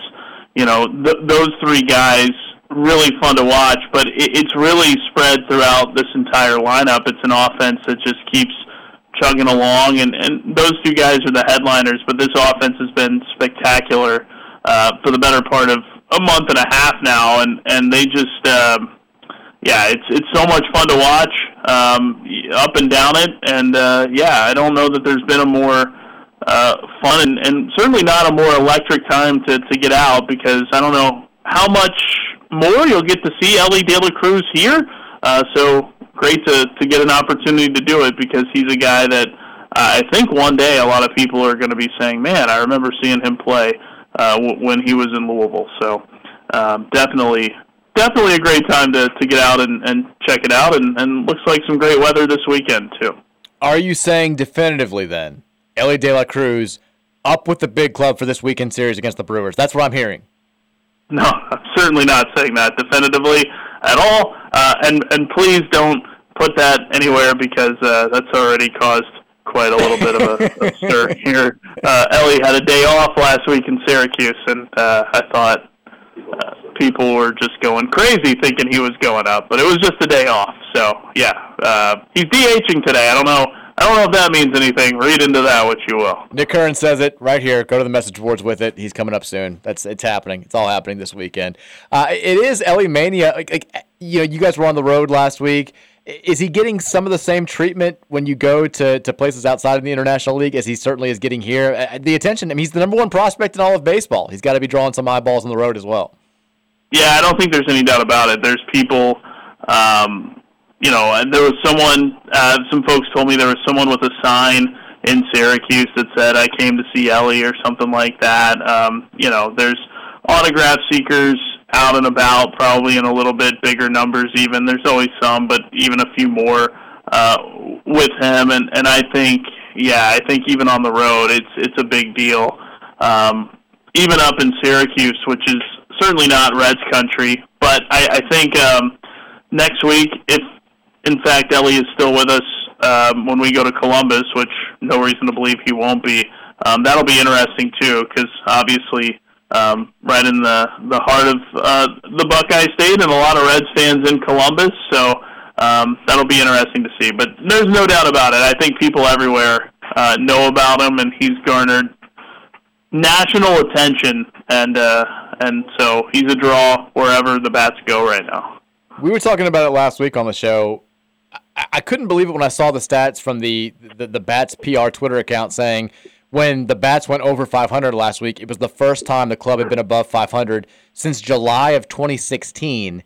I mean, you would have assumed they would have won an opening day game at some point between then and now. I mean, that's an astounding stat. Uh, the, the fact that we're, like I said, it ha- it's been a long time since there's been this much success around this Bats baseball franchise. Yeah, it is an astounding stat, isn't it? Like it really is remarkable um, that the team had not been 500 at all, uh, not even one and zero, as you said, since July 27th of 2016, before going over 500 last week in Syracuse. Um, I would be interested to know if there's been a run like that in sports in general. Like it, it's just such a unique thing and, and really unlucky in a lot of ways to have not just won an opening day game and be one and zero or whatever the case may be. So uh, it has been a while, and uh, it, it's a lot of fun. I think everyone working here is enjoying it, especially the folks that have been around through uh, a, a lot of tough years. Uh, Greg Galliette, of course, has been here for forever, so uh, he's getting back to sort of the glory days now with with how good this team is. But uh, uh, certainly, it's it's it really is. It's not an exaggeration to say this is the the best time to get out and see the team play uh, in in at least seven years because that's the last time they were they were over 500. So it, it is a uh, it's a crazy stat, but they just keep picking stuff off. They just finished the best the best month of May and in franchise history as uh, they finished May at 19 and 7. Uh, that's the best winning percentage in a May, the fewest losses they've ever had in the month of May. So, uh, team playing well, and and just uh, you get to see history basically every night at the ballpark right now. That's the way this uh, this club is going. Talking with Nick Curran, the voice of the Louisville Bats here on 1450 The Big X. You can hear all the action of Louisville Bats baseball right here on 1450 and 96.1.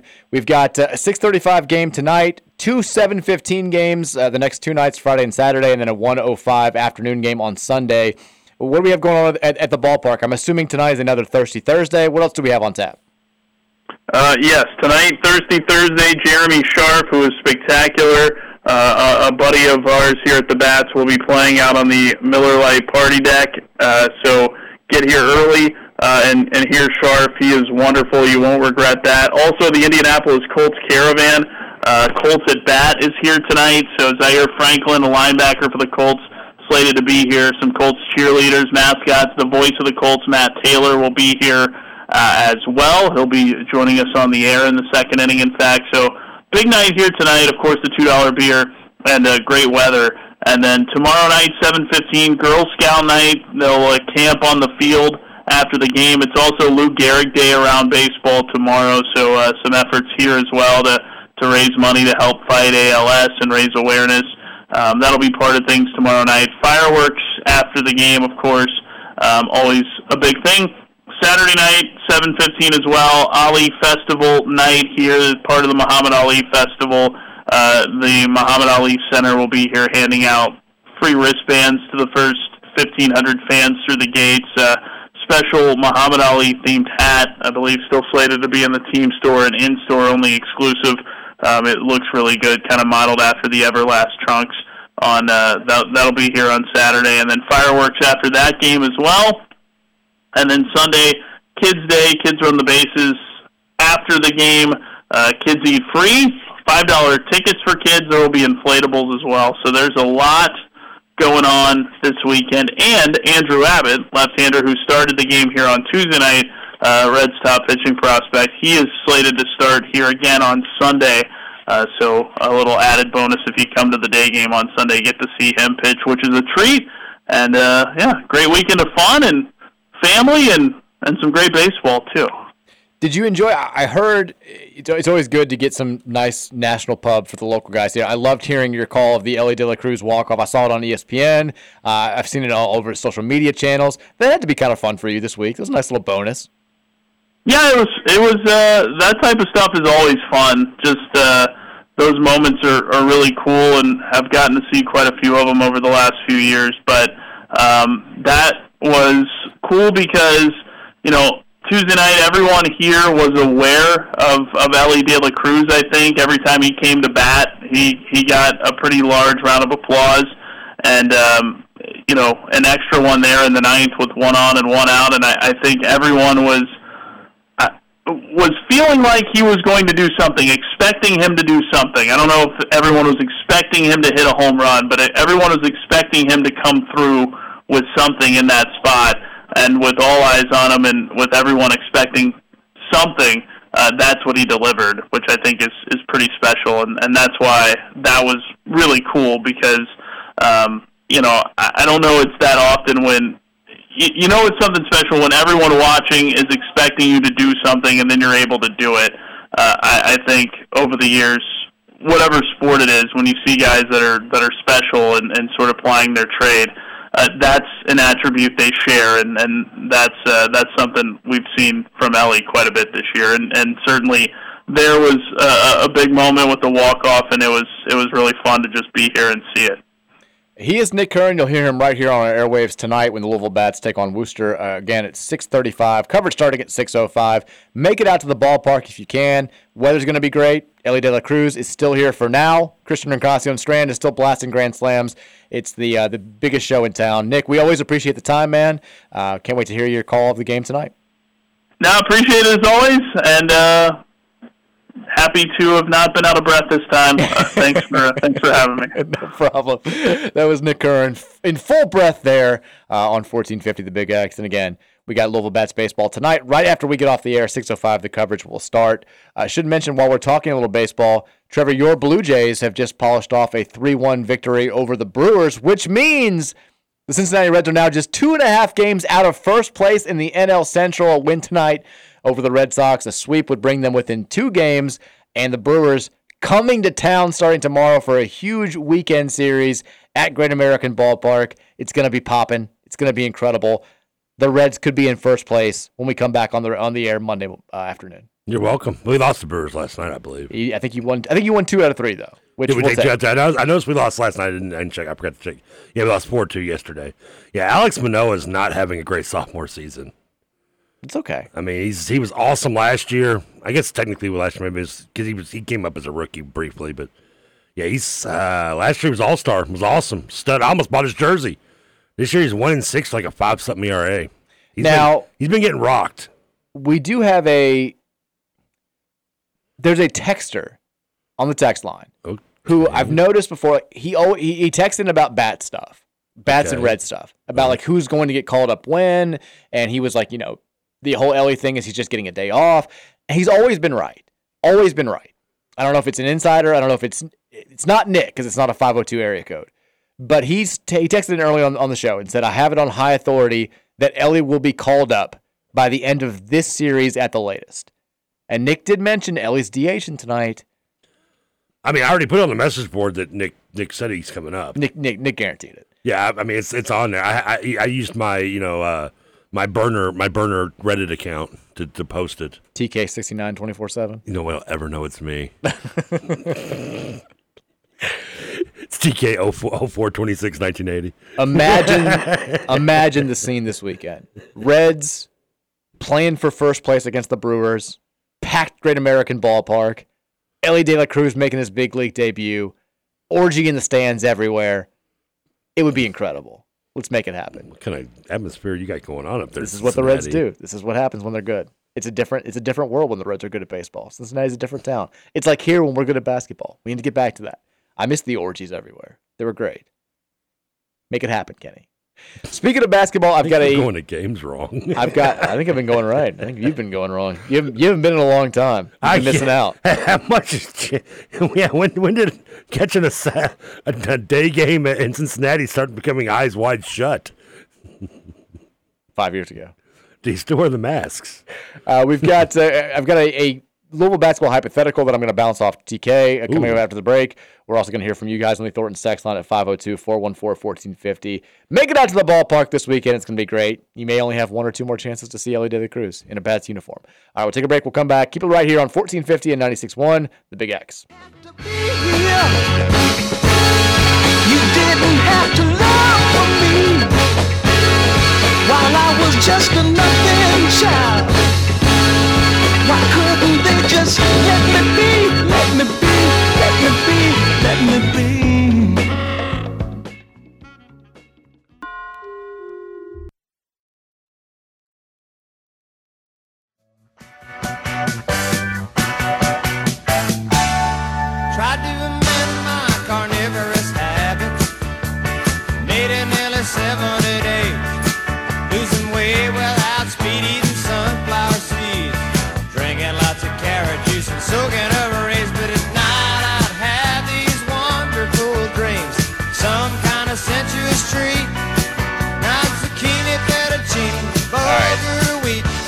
Going to say something bun and a extremely cute hunk of meat. controversial, but extremely brave. Cheeseburger in time. paradise. Are you ready for it?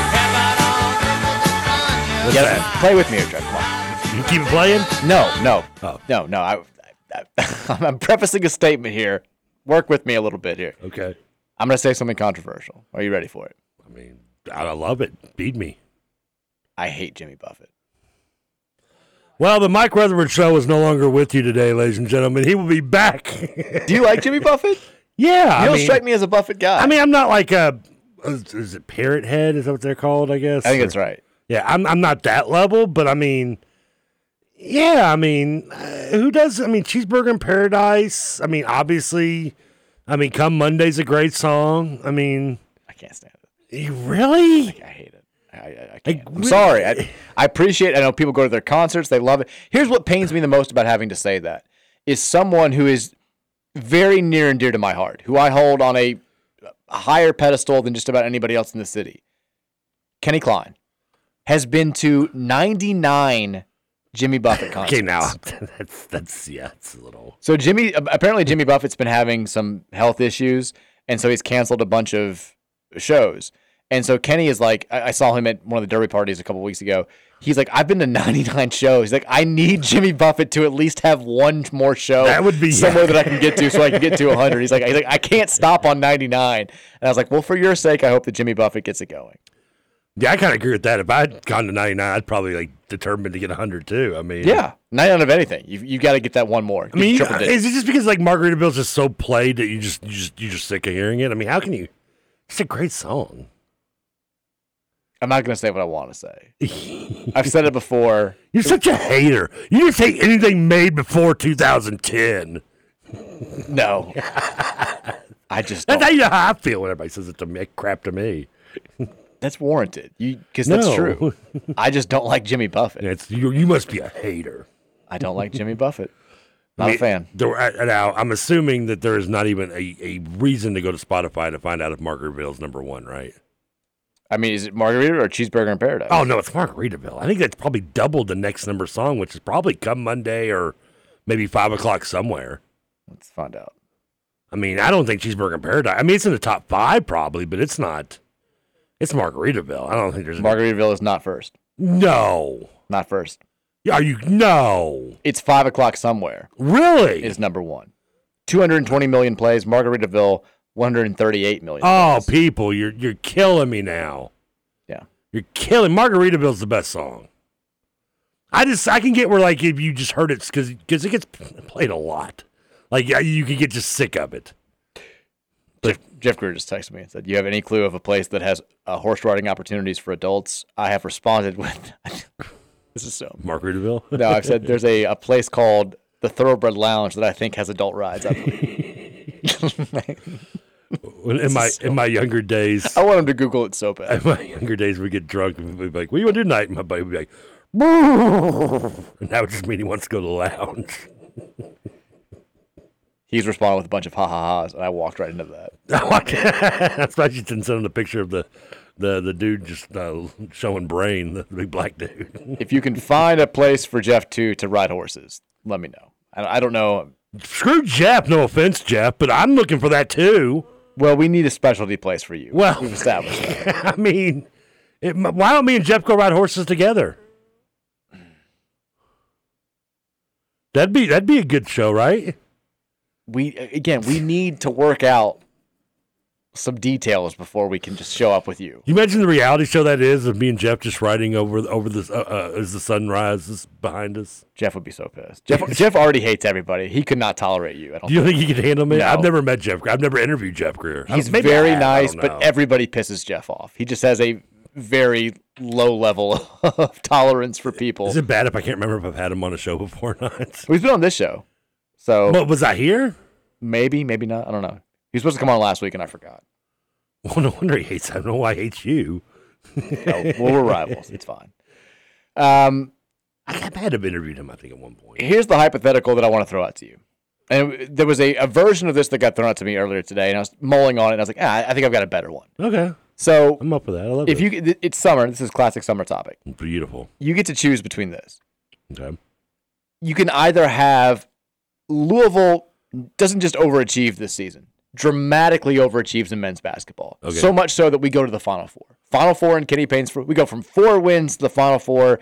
It's a miracle story. They make thirty for thirties about it. We're on you know cover of every magazine. Four wins to Final Four. Incredible story. Right, Or okay. you have that opportunity, or we have kind of the the season that maybe you expect. It's a you know okay, but not great. But a year from now in football, we make the expanded college football playoff in its first year. Playoff expands to 12 teams. Jeff Brohm in year two gets Louisville to uh, let's say 11 and one, and we're in the playoff.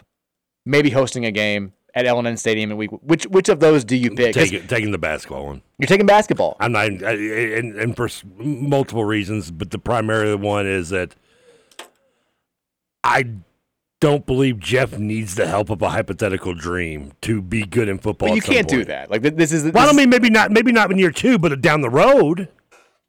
Okay. Down the road, I believe. Like, I don't know if I believe Kenny Payne could ever do it without a hypothetical dream.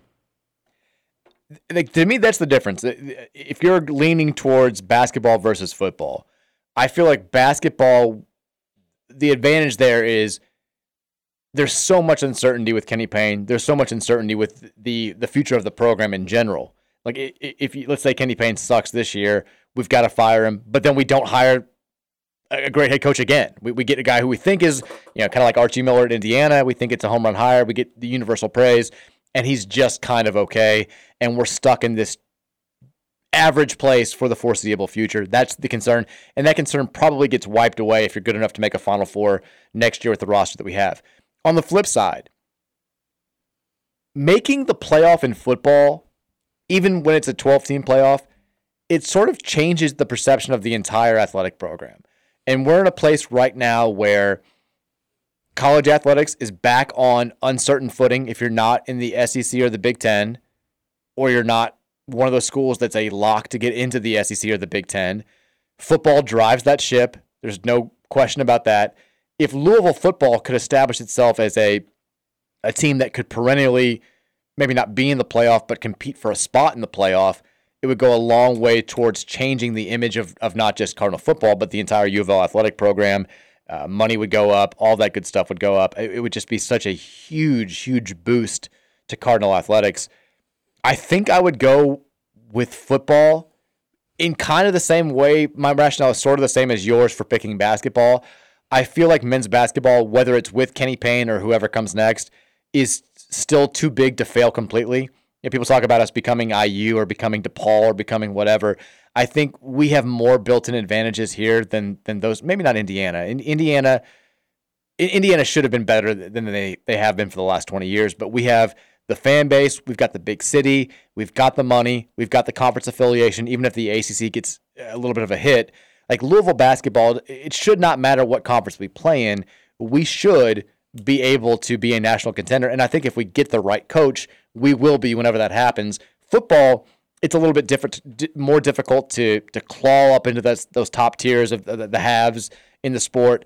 I would take the playoff, but I, I don't think there's a wrong answer. I, I think there's justification for both sides. I mean, I don't know. I mean, how? I mean, how long could I don't even know. Football has we have the time in our lifetimes to get to where football be as level as loved as basketball in this area. It's a good question too. I mean, I, I, I mean, think, I mean, maybe eventually, but I mean, literally in our lifetimes, I don't think it'll. It would, I mean, you're talking. That would take good twenty years of pretty solid, you know, impact and and and and. and That's what I was about to say. 20 years is the exact date I was going to say. Let's say basketball is just kind of we have a good year every now and then, but we're not going to Final Fours. We have some we have more down years than we care. And football, conversely, establishes itself as like this perennial top 15 team that's always in the playoff, always competing for conference championships. There's there's a saying I said this on the podcast earlier today.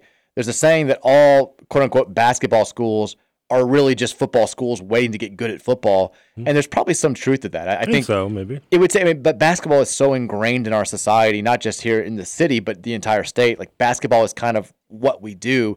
I don't think it could ever take a full on back seat. But if you're, you know, if you get really good at a sport like football and you just can't get over that hump in basketball, it, I mean, think about it. Like there was a period of time there when Petrino really had things rolling in 04, 05, 06, where like basketball definitely didn't take a back seat. No, no, But- are still good. Yeah, But but in November and December, we became one of those schools where people were still more focused on football than they were the basketball team. They were trying to juggle both, but it was kind of like you know one of those big time uh, like Ohio State's usually pretty good at basketball, but their fan base isn't paying full attention No. until football season's over. No. And we, you know, we we weren't we didn't have quite that much of a disparity. People were still paying attention to both, but it was like you know, if you were if it was 2006 and Louisville was right there in the national title hunt, and if you'd asked somebody in early November before that West Virginia blackout game, are you more focused on this U of L being undefeated and ranked in the top five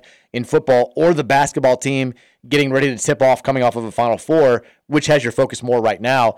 I, th- I think 90% of fans would have said football at that point. Yeah, but I mean, I, I mean, you're also comparing a, a huge game in Louisville's football complete history of their program to what could have just been a random basketball game. I mean, despite how good the basketball team Well, is. no, I was saying the overall focus on the, the two programs. Um, I'm trying to think. You mentioned that. I'm trying to think what would be like the last time a, a school did kind of flip flop. We talked about this earlier, and I don't, I don't think there is one of a like a school that was a historical basketball power that just got bad at basketball and then got really good at football. or just or just got good at football and surpassed it maybe in a way. I don't think it's happened. Like think about think about traditional basketball schools. Like you have to go back. Like I don't know, Baylor starts to come on, but it's still Baylor's been good at football, and Baylor it's Texas. It's hard to say that basketball's ever surpassing. They're always going to be a football school. Yeah. Um, There's only really like a handful, maybe 10 basketball schools. UConn's always sucked at football. Duke's always sucked at football. Kansas, Carolina always sucked at football. Kentucky, for the most part, sorry, UK fans, mostly sucked at football. well, you still know, even when you're good at football. I mean, you have to do it long enough to be, like I said, care more about the football than the basketball. That's not happening. and when they've been good, they've still never been Yeah. a national title threat. Like they, they just, it hasn't happened. Indiana always sucked at, at football. Well, yeah. uh, We've honestly come the closest out of traditional quote unquote basketball schools at like making that switch or coming or flirting with that well, switch. and currently, like I'm, my mind, I don't know why. Like I think maybe Florida State '70s, where football was so bad they were about to get rid of it, and, and the basketball team was a Final Four team with Hugh Durham, had a good program, Dave Cowens uh, down there. I mean, and then you know, obviously, in the as the '80s came along and they completely surpassed it. I mean, but I, I that, that's what I'm stretching my brain to right now. Yeah, I'd be- going back to 1978. I'd be willing to bet if you talk to any Florida State fan, they would never say. Well, that but but, but Florida State football was about school. to be, was was no one cared about it in the mid 70s. It was about it was at Louisville level. I mean, they were going to get rid of the program. Was it really that bad? It was kind of bad in the 70s. Yeah. I mean, kind of bad, and getting rid of it is is are two different things. No, I mean, Uh, I mean, like UCLA, maybe like a little bit. It kind of flirts with being a football school every now and then. yeah, but UCLA fans don't care about really anything anyway. I think the only one that the only one that you can make a case for, and I still don't think that this is ever because they've always been pretty good at both, and I would say they lean more towards football as Michigan State. Yeah, I think Michigan State is more of a football school probably than they are. But oh, well, yeah. But I mean, but Michigan State was more of a basketball before they were football, winning it with guys like Judd Heathcote in '79. Were they not football then though too? I mean, I bet they they probably you're you know actually they were probably football on before that because they they played at uh they were playing Notre Dame in like one of the greatest games ever in the '60s or '50s, right? Right. Like they, I think they've always yeah, been they a football. you're right. They were more school football then. Yeah, That's just been good at both. that's so that would be the that would be an argument of did basketball surpass it since '79? I think I, actually, And- I take and- and the I think the talking, only we've gotta go back to the 70s The, the only answer that's out there that's that's possible is Syracuse. Now that I'm thinking about it, because Syracuse football at one point in time was a they were producing big time NFL talent. They were always in the national rankings, and they since 01 have not been relevant at all in in football. They've won a national title in basketball. Like they have become, I think. I don't know what the fan base would say if you asked them, but to me and to I think the rest of the country, they're like Syracuse is viewed as a basketball school, are they not? Um, if not lacrosse. Well, again, we're talking football. I know. Yeah. Um. Yeah. I mean, yeah. I, I mean, it would probably be. Yeah. I would say. I mean, the last football relevance was '98 when they won the Big East with McNabb. I think that they're they won the national title uh, with with um the with the Ernie Davis, or they played for it, I believe, and with Ernie Davis. I think they've so from 1987 to 2001, Syracuse finished in the top 25 ni- uh, nine times. Since then, they've completely fallen off the college football map, and I think they'd be. I think that's the answer to the question. They're, they're the only program that really, at one point in time, was probably viewed nationally as a football school, and has become a basketball school because the football's fallen off so much and the basketball stayed good. Besides that, it just it doesn't. I mean, with really with, with all maths, you like I said, you have to almost go back to the starting in the '80s at some point. With the way we we have agreed that it's it's not an overnight process. You're talking 20, 25 years to do this. Sure, sure. So I mean, wherever this starts, you're going to have to go around the '70s and '80s, maybe. I mean, we've you've got hundreds of hundred years of Louisville basketball where, for at least what sixty of them, we've been pretty damn good. We, we we've been pretty good.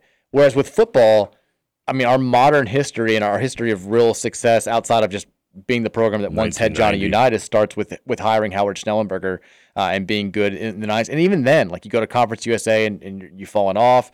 You have some success. Kragthorpe comes in. You don't have success. We've been a whatever program recently. Like it, it would take.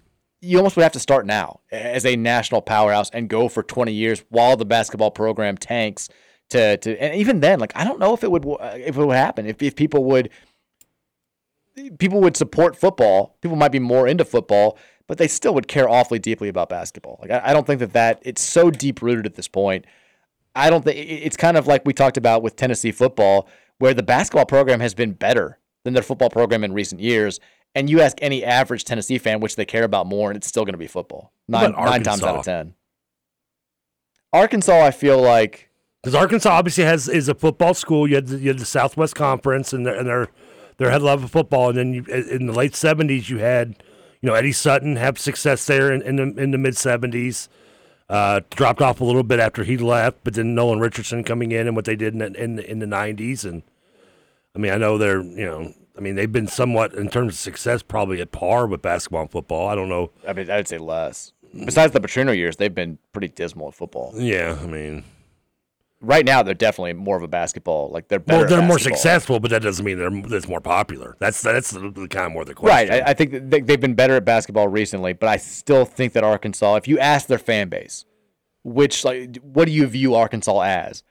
I think they would say football school. You're probably right. You might be. I'm just again. I'm just kind of throwing. No, it's a good one. That's a good one. I mean, I'm just kind of trying to spit spit fire. They're one of the very few that I think can do both very well. I mean, that we talked about them uh, a couple days ago. How Bud Walton Arena, even when they're bad, Yeah. like, they support that. They're the one school outside of Kentucky and the SEC that even when the team is bad, like they're going to be there. They're going to be excited. They're going to make that a home court advantage.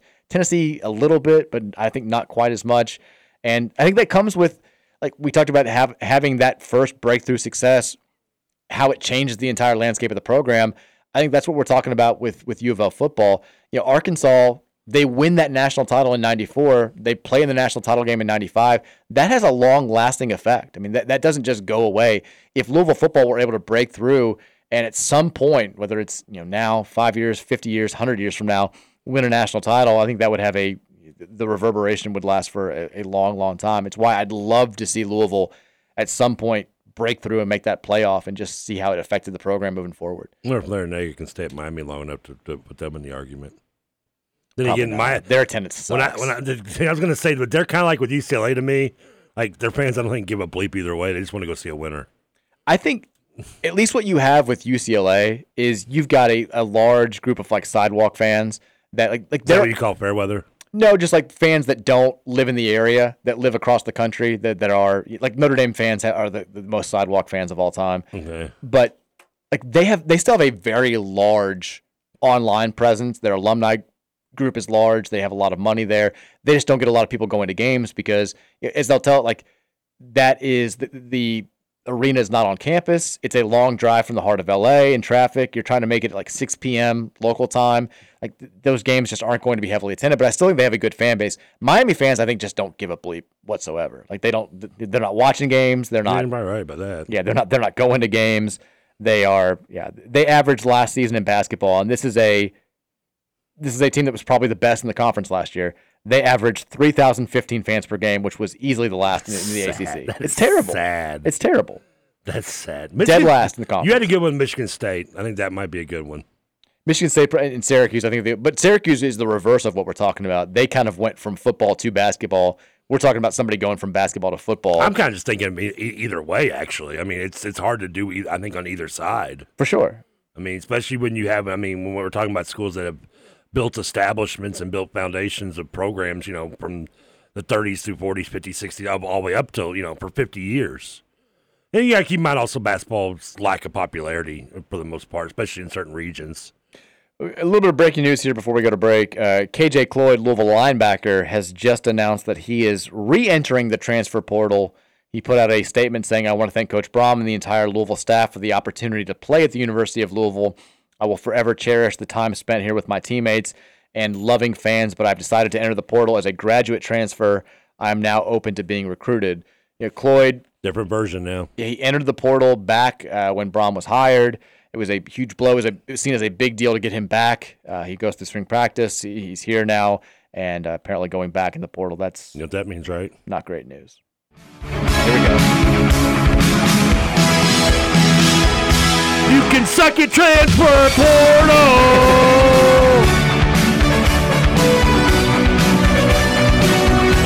The portal can suck it. It's a negative version. So we will, yeah. I mean, I mean, we'll. Linebacker is still a position of, I, I think, need for U of L football. You've got Keith Brown, the Oregon transfer. Yeah. You've got Stanquan Clark, who's probably going to pr- play as a true freshman. That's a big deal to get him.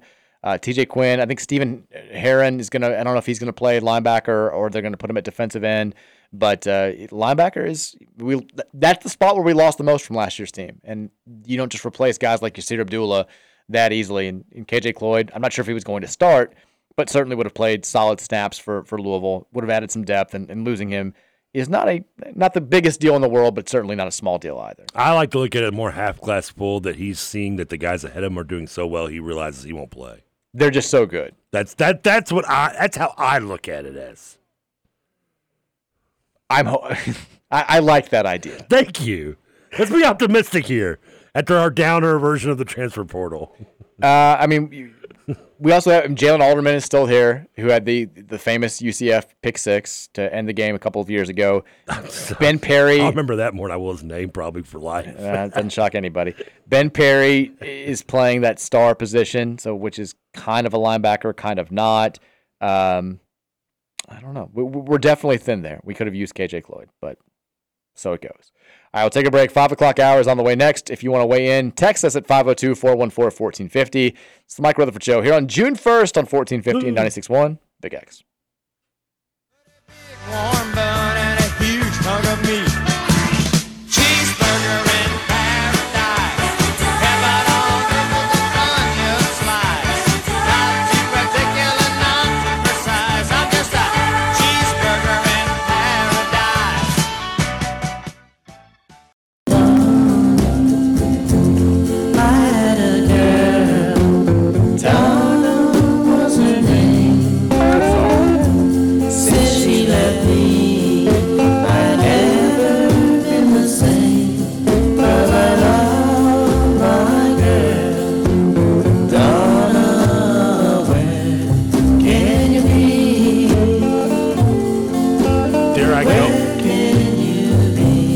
16 when he's singing. I know. Here I go. Double Spotify today and say this or La Bamba.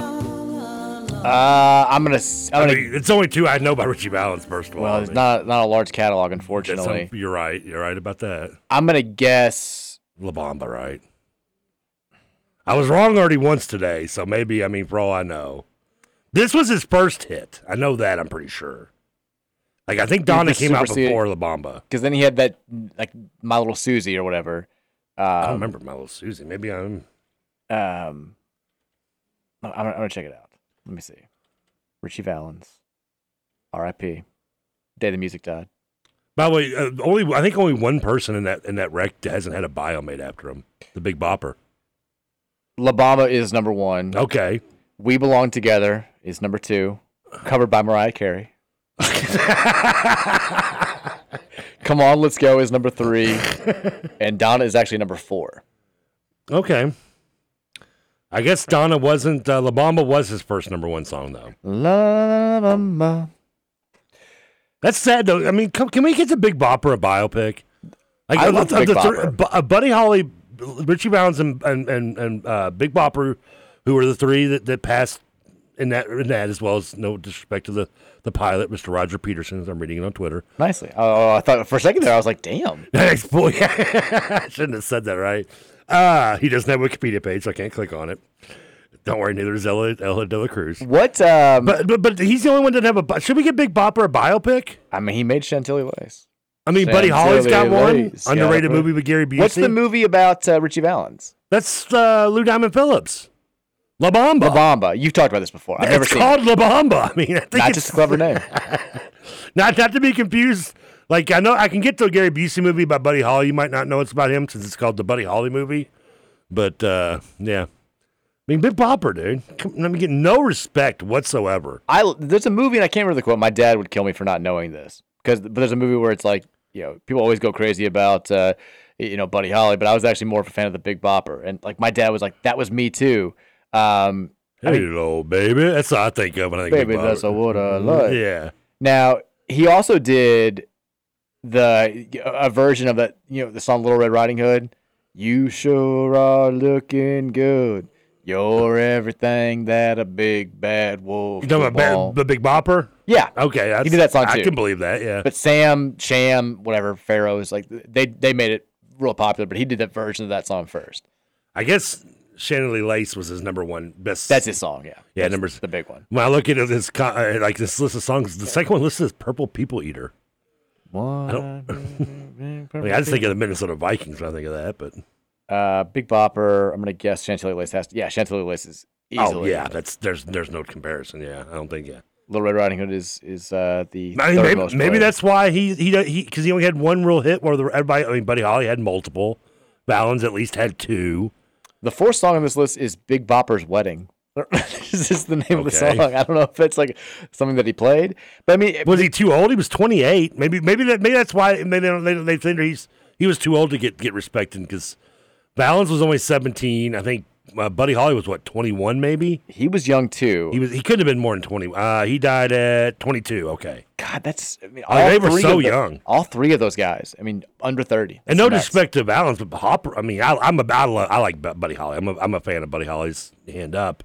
I mean, he's by 22. I mean, he's got you know good 10 good 10 legit songs. What are we doing with our lives? These guys are all younger than they're, they're half your age now, Trev. What are we doing? Oh God. And that's And. Here I am. My, my my goal is to finish a whole series in two days. You're gonna and you're gonna knock this guy, out. this guy, by, this gonna guy by 22 has written some of the greatest songs. I mean, in- he started a whole, almost a, a trend, if you want to call it, in terms of the uh, of the rock and roll in the mid 50s. And here I am, just yeah. the the saddest fact that I always think about when it comes to stuff like that is when the Beatles broke up. Paul McCartney and George Harrison were both 27 years old. Oh, good lord! Like yeah. you think about like everything the Beatles have done, like the their their lasting power, the way that they you know just broke through in America, all this stuff. the insane thing is just they were 20. They were in their 20s the entire time. I mean, that's they also just the amount of just they went through decades of change and altering their styles all within like five years. Yeah, I mean, you think Beatles, you think like these decades and decades. Like no, when No. they broke up, they were 20. Yeah, because you go listen to were early Beatles, you're like, this is a boy band. This is kind of pop music. Boy, you hold my hand, and then you go into like the acid days, and then the whole. None of them were ever 30 That's during the band's history. Ringo and John were, were 29. I mean, that's like a life of actually being in a movie montage. Sad. Now that we've depressed ourselves and everybody listening, welcome into the five o'clock hour of the Mike Rutherford Show here on a Thursday. Happy June to you here on 1450 and 96.1 The Big X. Uh, we've got uh, NBA Finals going on tonight. Finally, sports are back. That feels good. We got the Reds going for two games back with a sweep of the Red Sox, which would be glorious if they win tonight.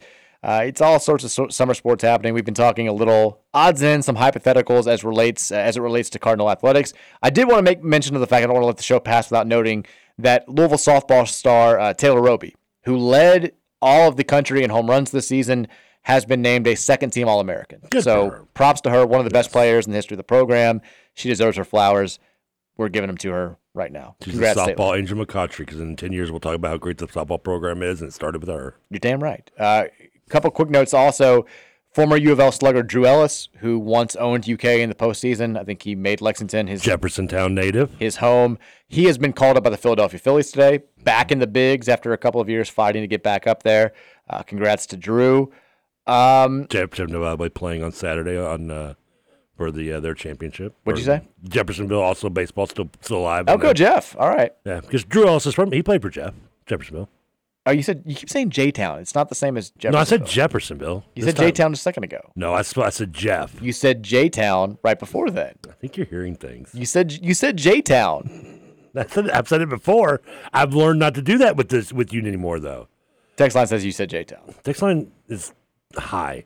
You said J- you said Jeff after that, but initially you said J Town. Because at first I was like, oh, I didn't realize he was from there. But I'll take it. Dugan, you're not listening. Parrot head.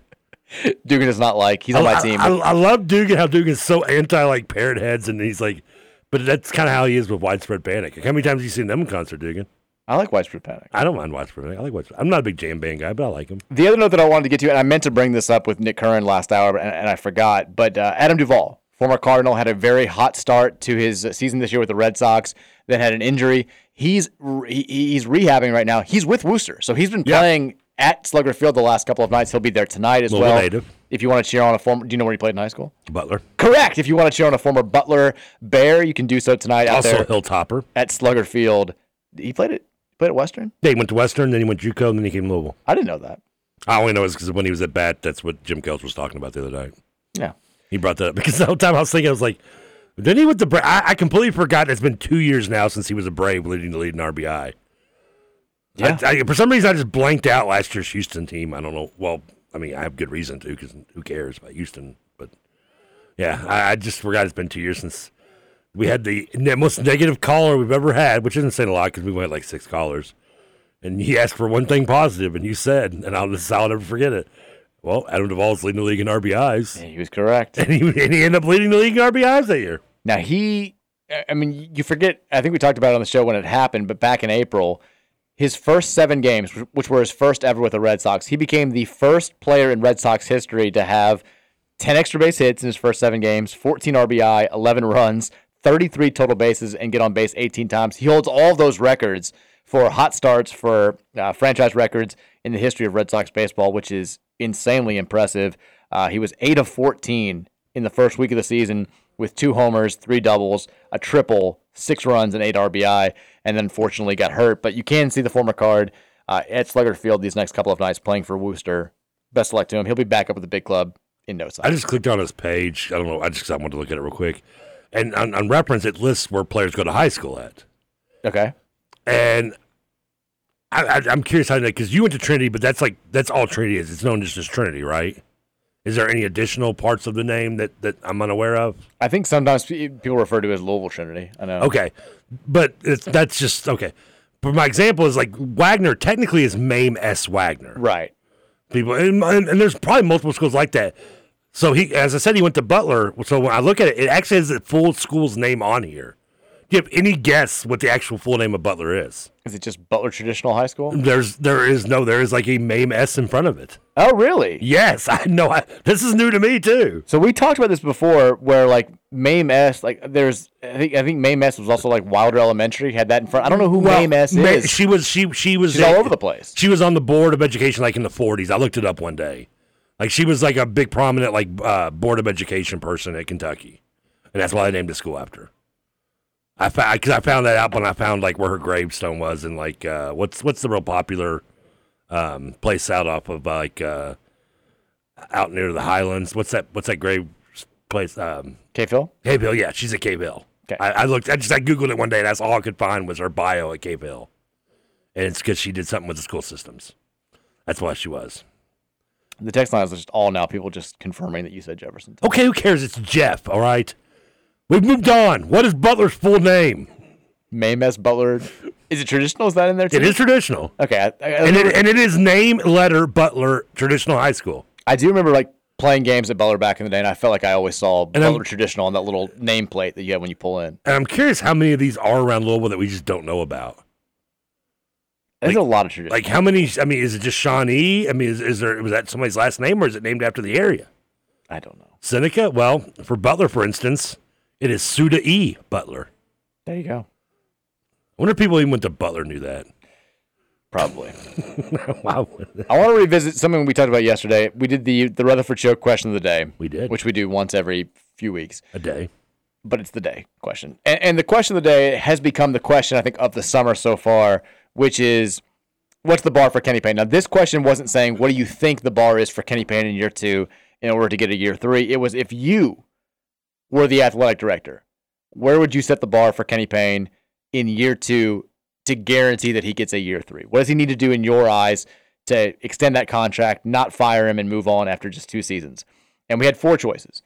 One, doesn't matter what he does, he gets third year regardless. Two, 10 to 15 wins. Improvement from last year, but still a historically bad season relative to what U of L basketball has done for the last 80 years. Three, 16 to 20 wins. Probably not in the NCAA tournament, but in discussion at some point, maybe in discussion on Selection Sunday. And then four, got to make the NCAA tournament. Nothing less. That's the standard here at Louisville. If he can't do it in year two, he's got to go. We had about 2,600 votes. I was surprised by one thing, which was how much the first option got. The, the option of him getting a third year regardless, which That's great. I think was around 7% when we talked about it yesterday. It actually ended up at 8.9%. So just under 9% of people, almost one tenth, said, doesn't matter what he does this year.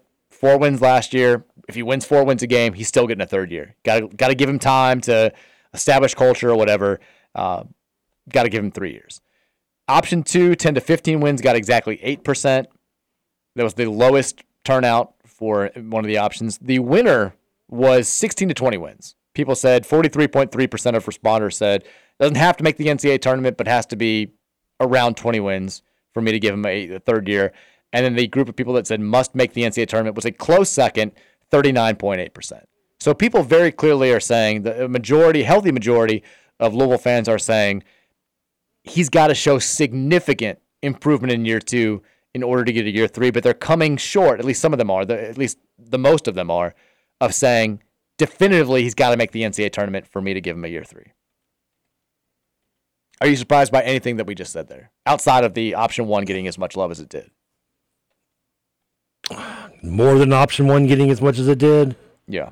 Or beside, I mean, I I guess I'm still a little surprised that the.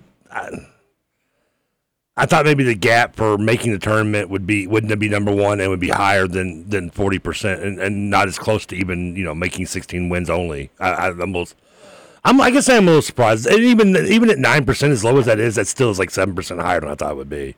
I would Like, I really thought, thought- it'd be like between two and three percent, and, and, and half of that I thought would be trolls. Really, I did. I mean, I would have put money on it, but And maybe it is. Well, and UK fans love this show. then again, I mean, we've seen how my gambling has gone the last couple of days, so I mean, it probably wouldn't have been a good bet. Has it gone bad the last couple of days? We're gonna find out tonight when I bet the Heat. I wouldn't, but what do I know? I've been bad recently too. Just Plus, you get mad at me if I told you I got distracted during that that that run during that that uh, monologue. I wouldn't be shocked. It wasn't really a monologue. I just talked for like 20 seconds uninterrupted, which to you is a monologue. You know what distracted me? You don't even want to know. You don't want to know. Just tell me. I had to look up the Butler girl. she just died two years ago. The what? The woman who Butler's named after. She just passed away in 19. Oh, okay. She was a school te- a former teacher and county school supervisor. But I found her obituary just from like 2019. That just amazes me. She was that old. That is, And the school was named after her in 1953, so she could have been like. So she had a school named after her when she was like in her 20s or 30s, I guess. That's, kind of cool. Once again, people doing more in their 20s than you and I have done in 38 and 40 at least, years. at least Maine, at least Maine. By the way, the S stands for sweet, which is awesome. Uh, Maine Sweet Wagner. She died in 53. Like, so I mean, I'm just saying. What's your first name? Trevor. I mean, what's your what's your middle name? What Michael. I'm trying to think of what like your your fancy name would be if you had a high school named after you, like T. Michael Kelsey High School. It just it just be T. We just it just be TMK High School. TMK.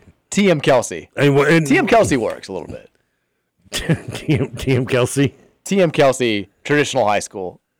Uh, Would your would yours would yours would be yours wouldn't be Mike would it? It'd be would be John. Isn't that technically your first name? It is. I could go like J. Michael Rutherford High School. JM. The J always But if they, because if you go Michael Rutherford, people are going to think you're named after the Genesis guitarist. True. Which now that Mike. which also by the way now that her middle name is Sweet, it aggravates me that's not on the high school name. it could be Sweet Wagner. That'd be awesome. That would be cool. Thank you. Probably would have won some football titles. We'd be a better school right now, and we were Sweet Wagner. I think you're probably you're probably right. Who cares about Mame? Um, I know. I, I know. I completely just Yeah, you did. took you off your hypothetical from yesterday. I'm sorry. It wasn't hypothetical. It was a trivia. It was a, a poll question, but that's fine. We're, we can move on. God forbid we try to talk about sports for thirty seconds. on the show. I'm also getting big to people saying I said Jeffersonville. It is Jeffersonville, right? You said Jefferson Town. oh, I thought I is- just I thought I just couldn't say J Town. You said Jefferson Town, which is what people were saying. Oh, okay, that's not as bad. I thought I said I thought people were saying I said J Town. Well, it's the same thing. No, it's not. It's- words matter. There's letters in those words. But J Town is Jefferson Town. And it doesn't have Jeff to. is Jeffersonville. It doesn't have to be. It's like saying the Ville is Louisville, It doesn't have to be though. but it is. Could be a lot of bills. The, uh, the Racing Louisville, we gave away a T-shirt yesterday. We Uh, did. shout out to our guy Ross. Um, Yeah, he he, he wants to know when he can pick it up too. I probably, I think I still need to give Susan his name. I don't know why. I, why am I handling all of this? Well, the thing was, is he asked, he was like, I think he asked, he was like, I can come get it now. I'm like, well, there's no one there. And I was, and then he was like, well, when would it be a good time to come? And I didn't like really know when to say because normally I'd be like, well, just got to get there before five. But with that office, I mean, he could show up at like noon and no one's there. I mean, Bill would have to do something. I mean, just yeah, I'm a little worried. Like how we can. I don't. Yeah, I don't know what to tell him. Yeah, I don't either. But we we did. We will eventually get him his T-shirt. Racing Louisville uh, to celebrate Ross's victory. They secured their second NWSL Challenge Cup win in as many tries with a 2-0 road victory in Chicago Wednesday night. They now are at the top of the standings in that NWSL Challenge Cup. Racing Louisville getting it done. Two nothing win. Go Big Perp. Go Big Perp. Go Big Perp. We need to cut more of those spots so I can just do it again. Big Perp. Go Big Perp. Uh, th- there's a vote out there. This college football home. I, I meant to put this on your radar because I knew it was going to get you fired up. But there's a this this at CFB home. This is one of those polls that means nothing, but they do these contests to generate a, uh, attention. And it oh, works. it's fun. They've been doing this tournament of the best quarterbacks of the 2000s in college football, and right now it's number one Baker Mayfield versus number two Lamar Jackson. It's not even close. L- Lamar, he was losing earlier today. It's not even close. Lamar's twice the quarterback Baker was in high. In I put it on the college. Not even website. close. I retweeted it. I don't know why I got invested, but I did.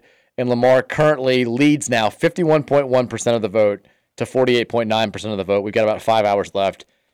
Go find that tweet. vote for Lamar. That should be like 88 to 12. and the 12 should only be the fact that Baker has a large family. Well, he is ESPN's number one quarterback of the the, the, the Well, there, there's there's there's your reason why I'm right. You, you, you- ESPN voted him. ESPN that knows nothing about sports. We've all learned that in the last 10 years. Everybody on ESPN knows nothing about sports. I mean, have you? The, the, their, experts are like Kendrick Perkins and. Uh, and I mean, like, the guy's as useful as an ashtray on a, on a, on a motorcycle. He's a moron. Shannon Sharpe leaving undisputed, by the way. Did you see that? They got they added Pat McAfee, who's about as bright as as, as, a, as a broken light bulb. I mean, it's. I mean, what what, what, what are you going to do? I mean, it's ESPN. What do you expect? Of course, they're going to pick Baker Mayfield, and they, they had their heads so far up their own rear ends. They don't know which which way's up. Taking shots at Pat McAfee now? He's an idiot. The hottest thing in sports media? He's a buffoon. He's he's a he's a he's a watered down version of today's shock jock. I don't think he's a buffoon. I Mhm. think he generally has pretty well reasoned takes. He's definitely out there personality wise, but I think when he comes to substance, he's he's not bad at all. He doesn't doesn't have the NBA takes that you have for sure. Wow, who- very few do. Exactly. Well, that's you're not wrong about that. Everybody ever in the NBA has sucked. I didn't say Besides the five year span when I was ten years old to fifteen years old. No, unlike I mean, not everybody sucks. I'm not like you in music where everybody sucks. You said Kemba Walker was a was a role player. He's a role player. And he averaged over 20 points per game in eight of his NBA seasons. And of those seven of those teams, what never won more than what 25, 30 games? Who cares? It doesn't mean he was It's a just role a bad player. so you can put up numbers. So Tony Campbell was a superstar. Tony Campbell. Yeah, the guy that averaged over 20 points a game for four years in a row with Minnesota when they were bad. We're not. I'm not saying he's a superstar. I'm just saying the fact he's is, not just a you put a- role player. He is Role player means you come off the bench and average like six points per game. on a team that's relevant. When when if you, if you, if you want Kemba Walker to be your star player, that's great. But your team's going to suck because he's not any good. That's neither here nor there. He's still the star player. It's here that- and there. He's the star player on that team. He's not, by definition, a role player at all. Well, I mean, he sucks. he's a role player. I agree with everyone who says you're eh, you, like you have bad takes on a lot of things. The NBA takes are by far the worst. I just I'm I'm sorry. I should I should suck up more to the players. You're right. They're, I should be more they're generous. not listening. That's not. It's not here. that's that's not part of this equation at all. It's just a. It just it's nonsensical to say that a guy averaging 25 points per game is a role player. Well, first of all, his career was 19. I'm saying in a particular season. Oh yeah, yeah. He averaged. If he was averaging 25 points in a year, to call him a role player is just. I don't know what to say about that. 39 and 43 that year. Who cares? I'm sorry, that doesn't matter. So putting up numbers is all that matters, right? I'm saying if you're trying to call him, it's like saying he's like a starter, but you're in my eyes he's a bench player because his team's not good. I mean, it's just somebody had this. We shot 43 percent that year. I'm not saying he's the best player. You, 20 you use these straw man arguments to change everything. I'm not changing it. I'm just pointing out that just just because a guy averaged points doesn't mean he was awesome. I'm not again. That's a it's exactly what I'm saying that you're doing. I'm just saying he's not a role player. That's the only thing that I'm taking issue with it. And you're like, oh yeah, he's the best In that year, player of all time. In that year, he I guess he wasn't a role player. In eight of his That's seasons. His role was well. I mean, how many years has he played? He's played 12 seasons. Yes. I wouldn't say he was well. One of those Charlotte teams, yeah, he was their their best player on those bad Charlotte teams. Exactly. Then wasn't he, wasn't he pretty much a cancer in Boston? again, does not matter here. No. At 29. Does it not matter because it proves you wrong, or does it not matter? It matter? doesn't prove me wrong. Just out of curiosity. I'm, I'm asking. Texter says, Jesus Christ, Trevor, you're literally missing every single thing that Mike says. Texter says, Tony Campbell only averaged more than 20 points twice in his career. Oh, my bad. Trevor just says something with fake confidence and thinks that everyone is going to believe it. I'm misunderstood. I'm sorry I said twice. I thought it was. I thought he was there for four years. Texter says this is turning into the one hit wonder debate all over again. Which one about that? Oh, how you thought you didn't realize Lord was a one hit wonder? Texter says, Trevor, quote, she just passed away two years ago in 2019. Did I say two? hey, math is not my forte, people. Texter says, uh, Andrew. That's still amazing. In 2019, she lived. Uh, that's insane to me. Texas Andrew Slater just hinted at Reeves to Memphis, Memphis State. I mean, that's been the buzz has been out there. I mean, Antonio Reeves. Oh, he's an all star, right? What? He's an all star. He averaged like 14 points a game. No. No, I'm sorry. He didn't average. If he averaged over 20 points, he would have been all SEC for sure at Kentucky. I mean, he was certainly a good player for UK last year, but he's one of those guys that I think you need to come back. Like he probably would have played about the same role on this year's team. Not getting him isn't like a. I guess if he's going pro, that's one gut punch. But to lose him to a different college is a. I think that's where the and I'm, I'm speaking for UK fans here. I think that's where the frustration lies. Is how can we not convince a guy who was a top three scorer on a team that like was not a great UK team, but still was comfortably in the NCAA tournament, could have done more than they did. How can we not convince him to come back and hopefully go on to bigger and better things in his second season? I, I mean, I guess the second season at UK. That if I'm a Kentucky fan, it's sticking to my craw for sure. Texture says, Are you happy though he's gone? I mean, do we not remember the Kansas State game? He was like one of 30. God, he was terrible. He couldn't make a shot. Yeah, I mean, he had he had a John Starks, Kobe Bryant moment in the clutch. If he plays a C game, a C minus game, Yeah, UK probably wins. I'm surprised UK fans are like, like, I- are they not? I, I mean, maybe I don't have my finger on the, their pulse very well, but I mean, are they angry that he's not coming back? Or are they? I think they. I mean, yeah. I mean, he was. Because if so, did they just not forget how bad he was in that moments? But that was one game. I mean, he was still. Sometimes it's all matters. Like he basically got them there. Like he was their most pleasant surprise. I mean, the games before that, thirty-seven points in the SEC tournament. Yeah. Twenty-two um, after that, and then tw- he scored twenty-two in the win over Providence. Like he was their most consistent player. I don't know if he's the best player, but he was their most consistent player last season. Like you need, especially when you're relying on five-star freshmen, you need a consistent force, and he would have provided that. And the fact that he's going to go apparently to to Memphis is that sucks. He's gonna get plenty of shots there. Texture says we're drinking beers and eating dogs for Mike today. Damn long COVID. Thank you. Uh, Thirsty Thursday at the park. Well done. I did see that. I think it's uh, the, the texter who said I'm sitting behind home plate with a U of L hat tonight in the Red Sox game. I saw his tweets last night uh, from, and he was he was a, a few rows deep. I didn't see him on the broadcast, but I saw his his pictures from Fenway representing both the Cards and the Reds at the uh, in front of the Green Monster. That was cool. I think his name's Danny. Shout out to you, Danny. We love you. You know a lot of Danny's. I do. Texture says, uh, so was LeBron a role player putting up stats on those early Cavs teams? Yes. Yeah. Apparently he was. Wait, wait, wait! Not to overcorrect and show stupidity in your in your in your attempt to make me look bad. Texas says, by Trevor's logic, Trout and Shohei are just putting up numbers. Different sports. Still, Put down live on the phone and don't look foolish anymore. Don't text something else like that. Trevor, you're ridiculous. so ridiculous. Texture says, TK moving the goalpost more than U of L fans after the Florida State game. Okay. Uh, TJ texted in. I don't know what that means, but okay. TJ said, Mike, don't get swept up by Trevor, uh, the take twister. Don't get him going on the Harrison twins if you're looking for an endless suck of bad takes. You've, you have talked about the Harrison twins before. Yeah, the point. Which one's the point guard?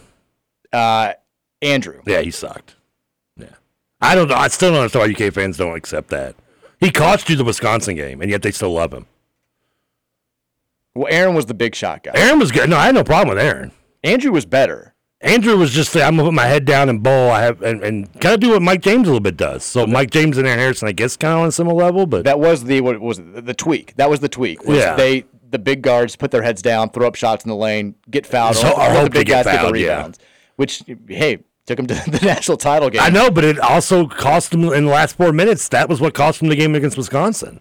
Well, they they, they into- want to blame the shot clock thing all they want, but I mean, the the point was was Harrison just would not give up the ball and just kept just trying to do that thing all the last four minutes. Yeah, I mean, in his defense, like it got him there, and Cal, I think that was what he was he wanted. That's what he went with.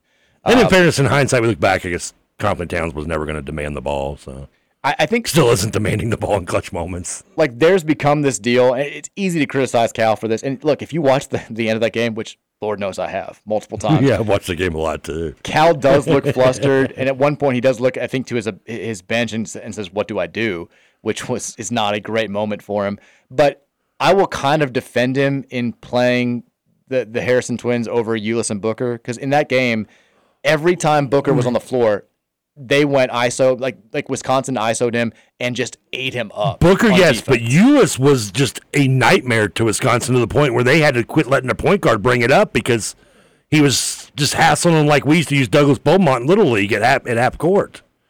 That was the one that confused me more. And I don't know if it was because you can't take one twin out without the other or. I think at that point you're trying to ride the hot hand. You're saying like these But I guys, Ulis was these guys got better in that game, if I'm not mistaken. I mean, I, can accept that, but the whole like we should have played Devin Booker has become a thing because No, Booker's no. become an NBA star. But in that game, he was getting cooked. No, I agree. Booker was no. I mean, and Booker's another one that we've seen kind of as good as he can be in during the regular season. Sometimes when it comes to close postseason, Booker uh, Booker is look, kind of looking around like John Travolta in, the, in that great gift. I'm just saying. I'm throwing it out. I mean, hey. But you're right. No, I would never argue Booker should have been in there. But yeah, Ulis should have definitely been in there over the other Harrison. Texture says uh, it's not really the surprise that Spoelstra, we talked about him in the first hour, we did. has been with the Heat this long. Miami is the premier free agent destination, and he has a guaranteed job security. Being a Pat Riley disciple, he does love him. LeBron tried multiple times to get him fired and failed. Damn, if LeBron can't get you fired. You know, you, you know that the, the front office loves you. I mean, he's the man. He's. I mean, LeBron's. I'd love him too. Yeah, I mean, he is. Now, if he doesn't win the title, would you still like? I mean, are you putting him in top ten? Eh. I mean, he does have two rings. I mean, that puts him in a. Oh, I may guess people have two rings in the NBA. Maybe six total coaches. Has Erik Spoelstra ever seen a group of balloons blown up and lit up at nighttime? Is that something that might sway where he'd want to rest his head? Just saying, for the sake of saying. Uh, same text says, I think the reason why KP is scared to do media interviews is because he doesn't have the mental toughness to endure the pressure and expectations of this program. Well, I hope that's not the case. Um, Spoelstra was 20, 27 when he got to become an assistant coach. Another one outdoing us in his twenties. I, I, as far as the the second text there, I mean, I'd hope not. I mean, we again when we talk about Kenny Payne as a head coach, there's such a limited sample size with every aspect of the job that we discuss. I it's hard to argue against you when you look back at the way that he handled those two questions from Brooks Holton after the ACC loss, where you've got to know. I mean, I, I say that, but I guess you don't have to know if you've never been in that position before. You should know if you're at a place like Louisville and you've just wrapped up the worst season in the history of the program that you're going to get questions about potentially shaking things up on the staff, potentially you know your job security, what you need to do moving forward. And he looked just totally taken aback that anybody would even bring that up after that se- after a season like that. And that I don't know if that's sign of a lack of mental toughness, but it was a a sign of a lack of awareness that you should have as the head man at a, pr- a place like Louisville. But again, we still know so little about Kenny Payne, media savviness or, or lack of thereof. Uh, we'll find out more as the season goes on, but we have not we haven't heard from him in what, like three and a half months. Outside of those press conference quotes. I feel like we need to get like a who's the one Alan Keller to chase down Billy Gillispie. Don't look at me for that role, by the way. Who would do that? Blank and Baker. Cowgill. He's got a year left. blank blank, stick blank on him. I don't know why. He's the one that popped in my head.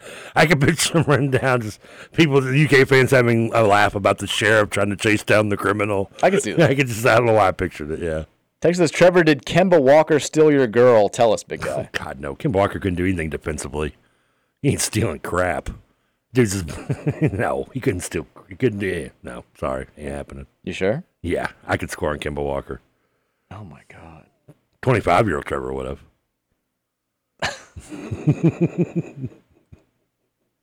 Cross you up like that poor JaVale McGee or whoever it was. Not, not JaVale That McGee. was Brittney Griner. The dude for, for Pitt. Yeah. So bad. That would be you just flopping back, falling down, shaking the ground. I would say that would be Walker guarding me, but he wouldn't be that close to me. He'd just be like not paying attention, looking somewhere else. It's all the Kemba Walker hate. I just don't. I don't. I love the fact you think he's a, like a, a Hall of Famer. You're, I'm not going to let you change the argument again. What did you call him? You called him a superstar, right? No, that's not how it started. You said Kemba Walker sucked. I say he was a role player. And, you said that after we got going. What started the whole thing was we were looking at that draft, and I said Kemba Walker had a pretty good pro career, and you said Kemba Walker sucks. Yeah, he's a role player. Ridiculous. Texas says, "What about the Wisconsin loss? That has to be yeah. The, the, the we're talking about the worst Kentucky losses in recent memory. I think Wisconsin's in its own category. Like, yeah, I was going in that little span of three years. we're talking when they've in this period of time after their last Final Four appearance. The Wisconsin loss, yeah. I mean, you lose immortality, you lose the the first forty and zero season, you lose the argument for being the greatest team of all time. Yeah. like that. I can't imagine how bad that would have hurt. I, although I will say, like, I you can know, imagine how happy it made me when it did. I was going to say like people talk all the time about you know you you shouldn't be a hater, you shouldn't do those things. Oh, no. And I would I would come back with that by saying in moments like that, your veins are filled with lightning. It, it is an, an electricity that you can't possibly know unless you are a true hater. And I'm sure Kentucky fans feel the same way about some moments in Louisville history.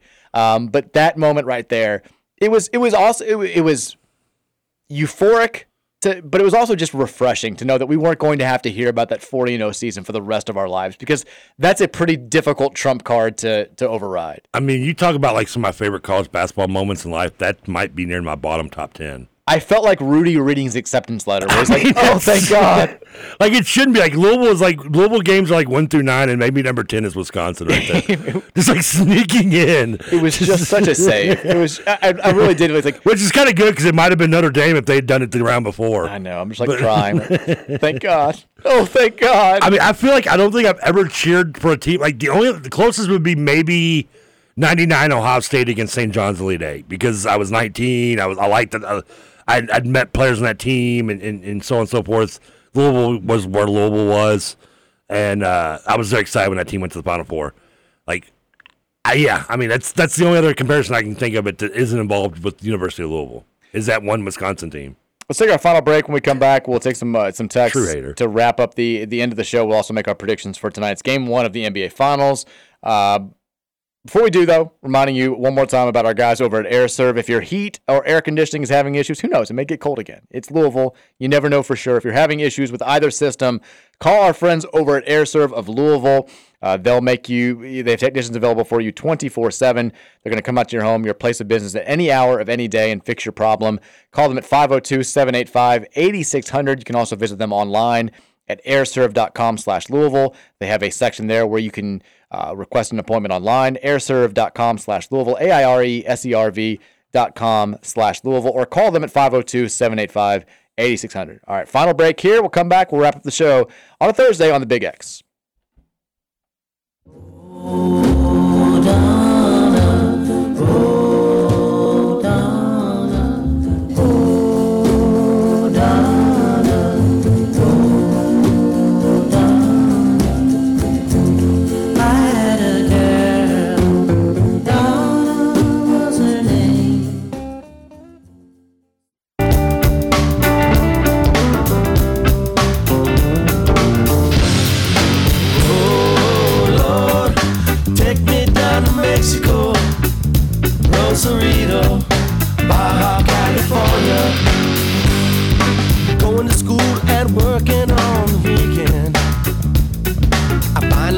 I'm enough seeing the to buy a car. the tweets about Antonio Reeves that people were talking about him potentially going to Memphis State. And it is Andrew Slater saying, uh, don't bet against Stansbury with, with the Tiger, which is the old uh, Jeff Goodman line.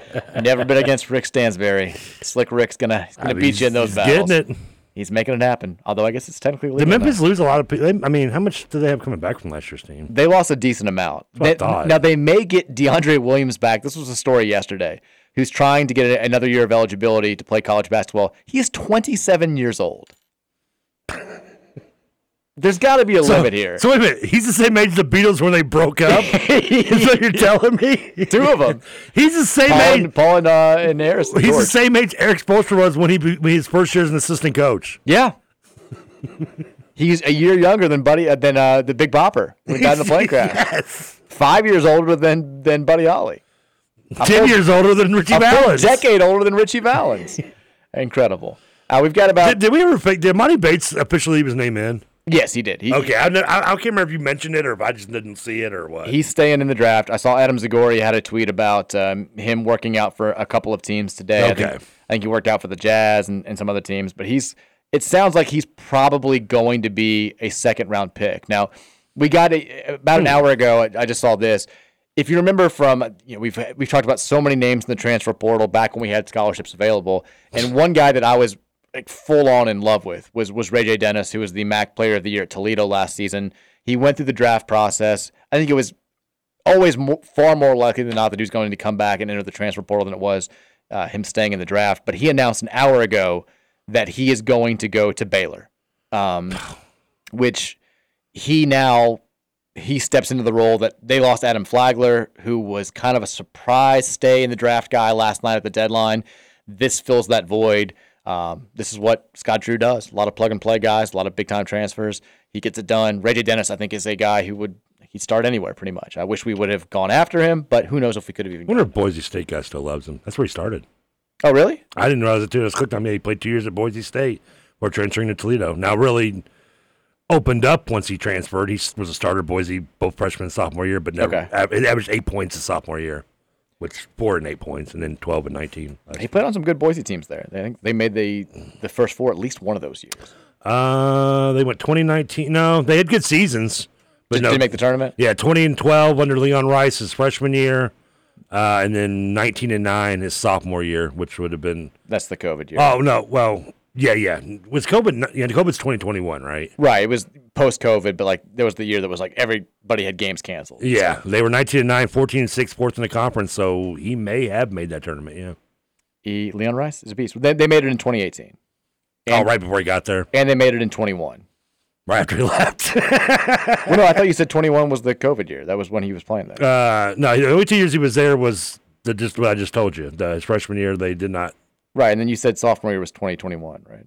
Yeah, the, but that was that Right. was- And they made the, the NCAA tournament that year. Oh, it didn't show it listed as a tournament game on here. I don't know. Thought they would. Usually they do. Leon Rice getting it done. They went last No, they year. went to the NIT. Oh, maybe that's what I saw. Yeah, they went to the NIT. They didn't go. Yeah, because they got beat by Nevada in the first round of their regular season tournament. because Uh, they've been the last two years. I know that. Yeah, that was yeah. That was Leon Rice though. Who's with? He's at L- UNLV now. No, no, he's still there. Oh, is he still okay? He's the man. No, I'm thinking of Rose. Was it Rose that went to UNLV? I don't know. There was a. I think- Yeah, I'm thinking. Yeah, confusing names here. Leon Rice is a he's a he's one of the best quotes in all of college basketball. He uh he he kayaked across a river one time as a, on a bet. He uh he's he's an interesting cat. If you have time, bored one day, just Google search him. He's a funny guy. We got about 10 minutes here. If you want to get thoughts in on the Thorntons text line, now is the time to do so. 502 414 1450. We'll try to play catch up here with as many of these as we can. Texas, Rapid fire, baby. Texas, I'll be disappointed if you and TK don't cheer for the Nuggets. I'm assuming that's from Sean. I'm just going to guess that's Sean Bond. Uh, I'm cheering for the Nuggets. ABA all the way, baby. I'll cheer for the Nuggets. They're the last ABA team to make the finals. There you go. And let's get one that hasn't, other than the Spurs, to win one. They're the Spurs, are the only one to do it. Texture said uh, some sends in a tweet from a news station that says some men use maxi pads for excess quote gooch grease. I've never used a maxi pad. I, I I don't know if I should ask what gooch grease is. I mean, I can assume Is that like? it's like that sweat from that the, the, the part between your your butt. Oh, I didn't know it was called the. Uh, I always gooch. thought it was something called something else. taint. Yeah, that's yeah, yeah. That's a big big big word when we were growing up. Somebody was really trying to get you going. I'm really walking on eggshells on this one here. I clearly am not. It's five fifty. There's a role reversal for you. The uh, somebody was trying to get you fired up early today. Oh, what- Uh, what they want? at three ten? Trevor, did you know wrestling isn't real?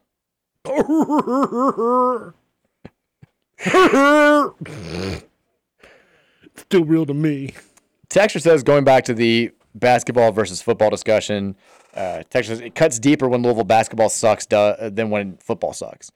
I think that's true right now because It's a good way to make the comparison, I guess. Which one's more popular? yeah, I mean, well, we've always we've also like, regardless of how old you are listening to this, we've all of us have grown up at times when basketball has had far less like losing crap seasons than football has. We're we're we're used to football having the occasional really down year where you know we don't go to a bowl game or you know we, we're just not that good. No. Basketball more like terrible seasons for basketball are missing the NCAA tournament and having still having like 20 21 wins a- a- at least until the last like three four years. Um, so yeah, this is, I mean this is new for all of us. This this dealing with basketball. Texture says you all missed an opportunity with the transfer portal music. We need the Mortal Kombat music, but instead it's Portal Combat. That's a that's a Jon Rothstein thing. We can't take that. Oh, is it? He does Portal Combat. He does so many shticks here. I'm not supposed to keep track of them all. I know. It's yeah. He's I mean, that's his thing. Sticks are a stick. I still, I still got mad the day I played the uh, the coming out of Boston song one day on the Sweeney show, and they were like, "You can't do that. It's teeners music." I'm like, "No, it's not. It's Dropkick Murphys." uh, one time poor. Uh, when we I know, you told me about the- 93.9, Spencer yeah. Keatsman. He played the that uh, whatever that's uh, the Werewolves of London. Werewolves in London, yeah. And like John Ramsey, I think just turned bright red. John was just like, "Get to that." I hate that. I'm like, just because they got lucky and they fell backwards into using that. I mean, Well, also Spencer had no idea. I don't think he ever had listened to Matt Jones. Like, Honestly, I felt bad for him. I didn't know anything about the Dean or Till. They said they said something Yeah. to me about it. I was like, what? Texture says, "TK, you binge more of a TV series in one night than I can watch in two months." It is impressive. I don't know if that's a compliment or an insult. Like, what are you doing over two months? Like, you just not watch? Do you just don't enjoy television? I don't know. I mean, it's some people don't have that much time. I mean, what are you doing with your time? Parenting, going out, working. I don't. I mean. I I I, I work. I mean, work as much as you. I don't know the parenting part, but now you do you do blog stuff. So I you do. say I've got three jobs. I don't think you do. Texas says I liked Cloyd and I thought that he'd have a good year, but him transferring is probably a sign of what's progressing behind him. There you go. TK said that. He either felt he was going to be splitting a lot of PT or he got a bigger NIL deal somewhere else. I don't see a huge depth uh, hole in a 4-2-5. That just means bigger years for TJ Quinn, Jackson Hamilton, Jalen Alderman, Watson, Reiger, with Brown and Stanquan starting. I think Jackson Hamilton and Reiger are going to surprise some people. I hope so. I mean, it's still a lot I of question marks there. I would question. I would wonder about the nil thing, depending on where he lands. I guess we'll find out. I mean, if he goes somewhere smaller where he knows he can play, that may want to pay him more money because they think he can impact them more than he maybe would have here, then I can see that, I guess. But I, I don't think that's. I, I I have trouble believing it because I don't think he has maybe a destination already locked in. I can't. Im- I'm with you because I can't imagine that KJ Cloyd is getting big time NIL offers. I mean, even if he is to say it's a smaller school, like I don't know, like not not to be me, but Western. Okay. And they, they, because I mean, and he would maybe get, he would give you more impact player for their defense than maybe he would be here. Like, but even if that's the case, can that school really even offer more to that type player than we would to a secondary player? I I can't. I'd hope not. I would hope not to. Texas says, uh, "Will the Big X retweet my book because I'm the same age as Buddy Holly was?" It's a Well, how were, how were you when you wrote your book? it's a David uh, Coomer's book, M- The Misery House. I'm not familiar with the Shout you, House. Well, Dave, he's a listener and he just wrote a book. Pretty much, I think I, I think it was it based on my life. Shout Shout out to my guy David. Congrats on your new book. Thanks, David. He also I want royalties. He also says one last thing, Trevor. Who should I bet on for the Reds tonight? Ooh. I'm assuming the line's one and a half. Uh, I don't know because Every baseball line's one and a half. it's Hunter Greene versus Chris Sale tonight. Ooh, hold on. I got Hunter Greene. I need to make sure he's in my starting lineup. Hold on. Eh, I don't know if you should. No, I, I, I start every starting pitcher. I've got a bad feeling about tonight. I mean, He's good. We're good. The Reds have already won the series, which is all that matters. But it is, it, it's yeah. Boston is minus one sixty five tonight. Um, Well, but so Boston's the the minus one and a half. yeah. It, The spread, the line spread is always one and a half. well, I'm just seeing uh, all the other games like Minnesota's minus one forty, the Houston's Well, minus one forty five. Boston's the biggest favorite tonight You're looking at money lines, okay? because Chris Sale is is pitching against Hunter Greene. But Chris Sale, like his arm fell off. No, he's back. Did they reattach it? It's reattached. Good He's- for them. He's out there starting. He's five and It's like two. Steve Austin, not not the wrestler one, but the Bionic Man one. If it were me, I wouldn't bet on the Reds tonight. But they they have the longest winning streak in baseball right now. And if I'm getting the the the, the, the, the if I'm taking on the spread, then I'm gonna take it. But on the money line, probably not. I'll take the Reds getting a run. I don't think they lose by more than two runs, or if they lose by some run. I'm gonna take the Reds Okay. getting one and a half if that's the case. Texas says the Wisconsin loss was certainly the start of the burning in Rome. The program hasn't been the same since. Cal was dominating the sport before that. Was he? I mean, he had the kind of. I mean, you had the NIT year not long before that, right? It was and the year before that, did two they lose in the second round to Indiana? The year right before that season? No, it was 2016. That was after they they had that. Like he- I, I will say, like his first Okay. six years. You know, 2010 they're a one seed, they get upset in the Elite Eight. 2011 Final Four. 2012 national champions. 2013 they suck. NIT. Yeah. 2014 national championship game. 2015 undefeated season ends in the Final Four. Like they were on a big time heater, and since then they haven't done much. So just like us, that's all that matters, right? No Final Fours. Louisville and Kentucky have basically been the same since 2015. Texas says That's the a fact.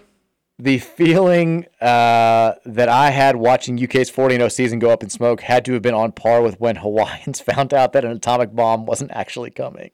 Do you remember that a few years ago? Where all the Hawaiians got like that that that the alert that was basically like seek shelter. There's an incoming like bomb. Did they have to go hide under their desks? It was like five years. You don't remember the story? No, I don't. It was like a huge thing. Like there was some huge. I remember the screw up. Cuba Missile Crisis more than I remember this, and I wasn't even born for that. No, this was like five years ago. Like they all like there are all these videos of people like they interrupted. They're like, oh my god, like this is, and it- all the messages were like, this is real. Like, they, please seek shelter immediately. And people are panicking. People are going nuts. And it turns out it was just some sort of failure in their security system. Did so? Who did they think was going to drop an A bomb on them? They don't know. I mean, who? I don't think they were asking those questions at that point. I think they were just worried about dying. I mean, I'm curious about who's bringing. I mean, you just can't like this is like Pearl Harbor. I mean, we could see them coming, right? I mean, Again, like, it wasn't actually happening. oh, okay. It was just So it was kind of like war games. It was was a- all on a computer. Yeah, it was a, a screw up in the security system. Imagine being that person who made that screw up that day. It's like, well, it's time to update the old resume. Meanwhile, he no one remembers him, but Steve Bartman, poor, still can't go get a cup of coffee in Chicago. Texture says this is the last one. I know you read this off uh, off air. Pat McAfee makes more money in one day than Trevor will make in his entire life, yet he has the audacity to joke about his intelligence. Yes, I LOL. do. I'm sorry. Did you think intelligence matters on how much you make? Clearly, you uh, think Donald Trump is a genius. He might. Does really intelligence the amount how money you make does it really matter? Your does that tell your intelligence? I don't think Pat. Uh, no, but I don't think Pat McAfee's. Because I mean, most geniuses are, are have died broke, right? I wouldn't say that. Didn't Tesla like die like broke? And he I was- still I wouldn't say most geniuses have died broke. I think most geniuses they find ways to to make money, at least in this day and age. yeah, and, and and most of them that make the money aren't always geniuses. That's not. I, I, I agree with you. I'm not. I'm not agreeing with that. I'm not saying the guy's a total moron. I, I'm I, I'm being hyperbolic a little bit and hot takey, but he is. I don't find him entertaining. He is kind of in that Colin Cowherd, Jim Rome area to me. I, he doesn't bother me that. I mean, he's not. His stick isn't really my thing. But Exactly, I, when I do hear him give is. like genuine takes on things, I, do, I, I think he comes off as is pretty rational, pretty well reasoned. Um, but he's he also sounds a lot like Jared Stillman. Have you ever caught that? I remember. I know. I know. I know. I know who Stillman is, but I don't. Yeah, I don't know. Their about that. inflection, the way they talk, sounds a lot alike. And I texted Jared one time, and I was like, "Have you ever gotten this before?" And he just said, "Like stone." He's like, "He's like, yes." Like he was pissed off about it. I'm like, "Well, it's not the worst person in the world to be compared to right now. I wonder who I would be compared to, uh, like famously, that I sound like. You're your own man, in your own category." We know you. You're Jim Rome. Yeah, I know. I don't know how that happened, but Like, yeah, I, I, need, I like. I want to know who I am. Come on, Um, people, go out there and find it for me. This would have been a great comment. I would have liked the text line responses if that if you'd said that at like 4:30. Well, can we- but now it's 5:58. We got bad baseball. We got to go quick. Uh, Heat Nuggets tonight. 8:30 is tip off on ABC in Denver. Denver is a nine point favorite. TK, who you got? Uh, Miami. Take Miami on the points and the money line tonight. Rack it up while you can because this will be their only one. I'm gonna say Nuggets win. I'm gonna say they cover, but it's like close cover. I'm gonna say they win by 10. There you go. I yeah. enjoy the hoops tonight or enjoy whatever you got going on this Thursday. We'll see you guys back here tomorrow at 3 o'clock. Bats Baseball's up next. Go Bats. It's win 8 and 9. Make it happen. Oh, is that it? What a ending. Take me down to Mexico, Rosarito, Baja California. Oh, Lord, take me down to Mexico, Rosarito, Baja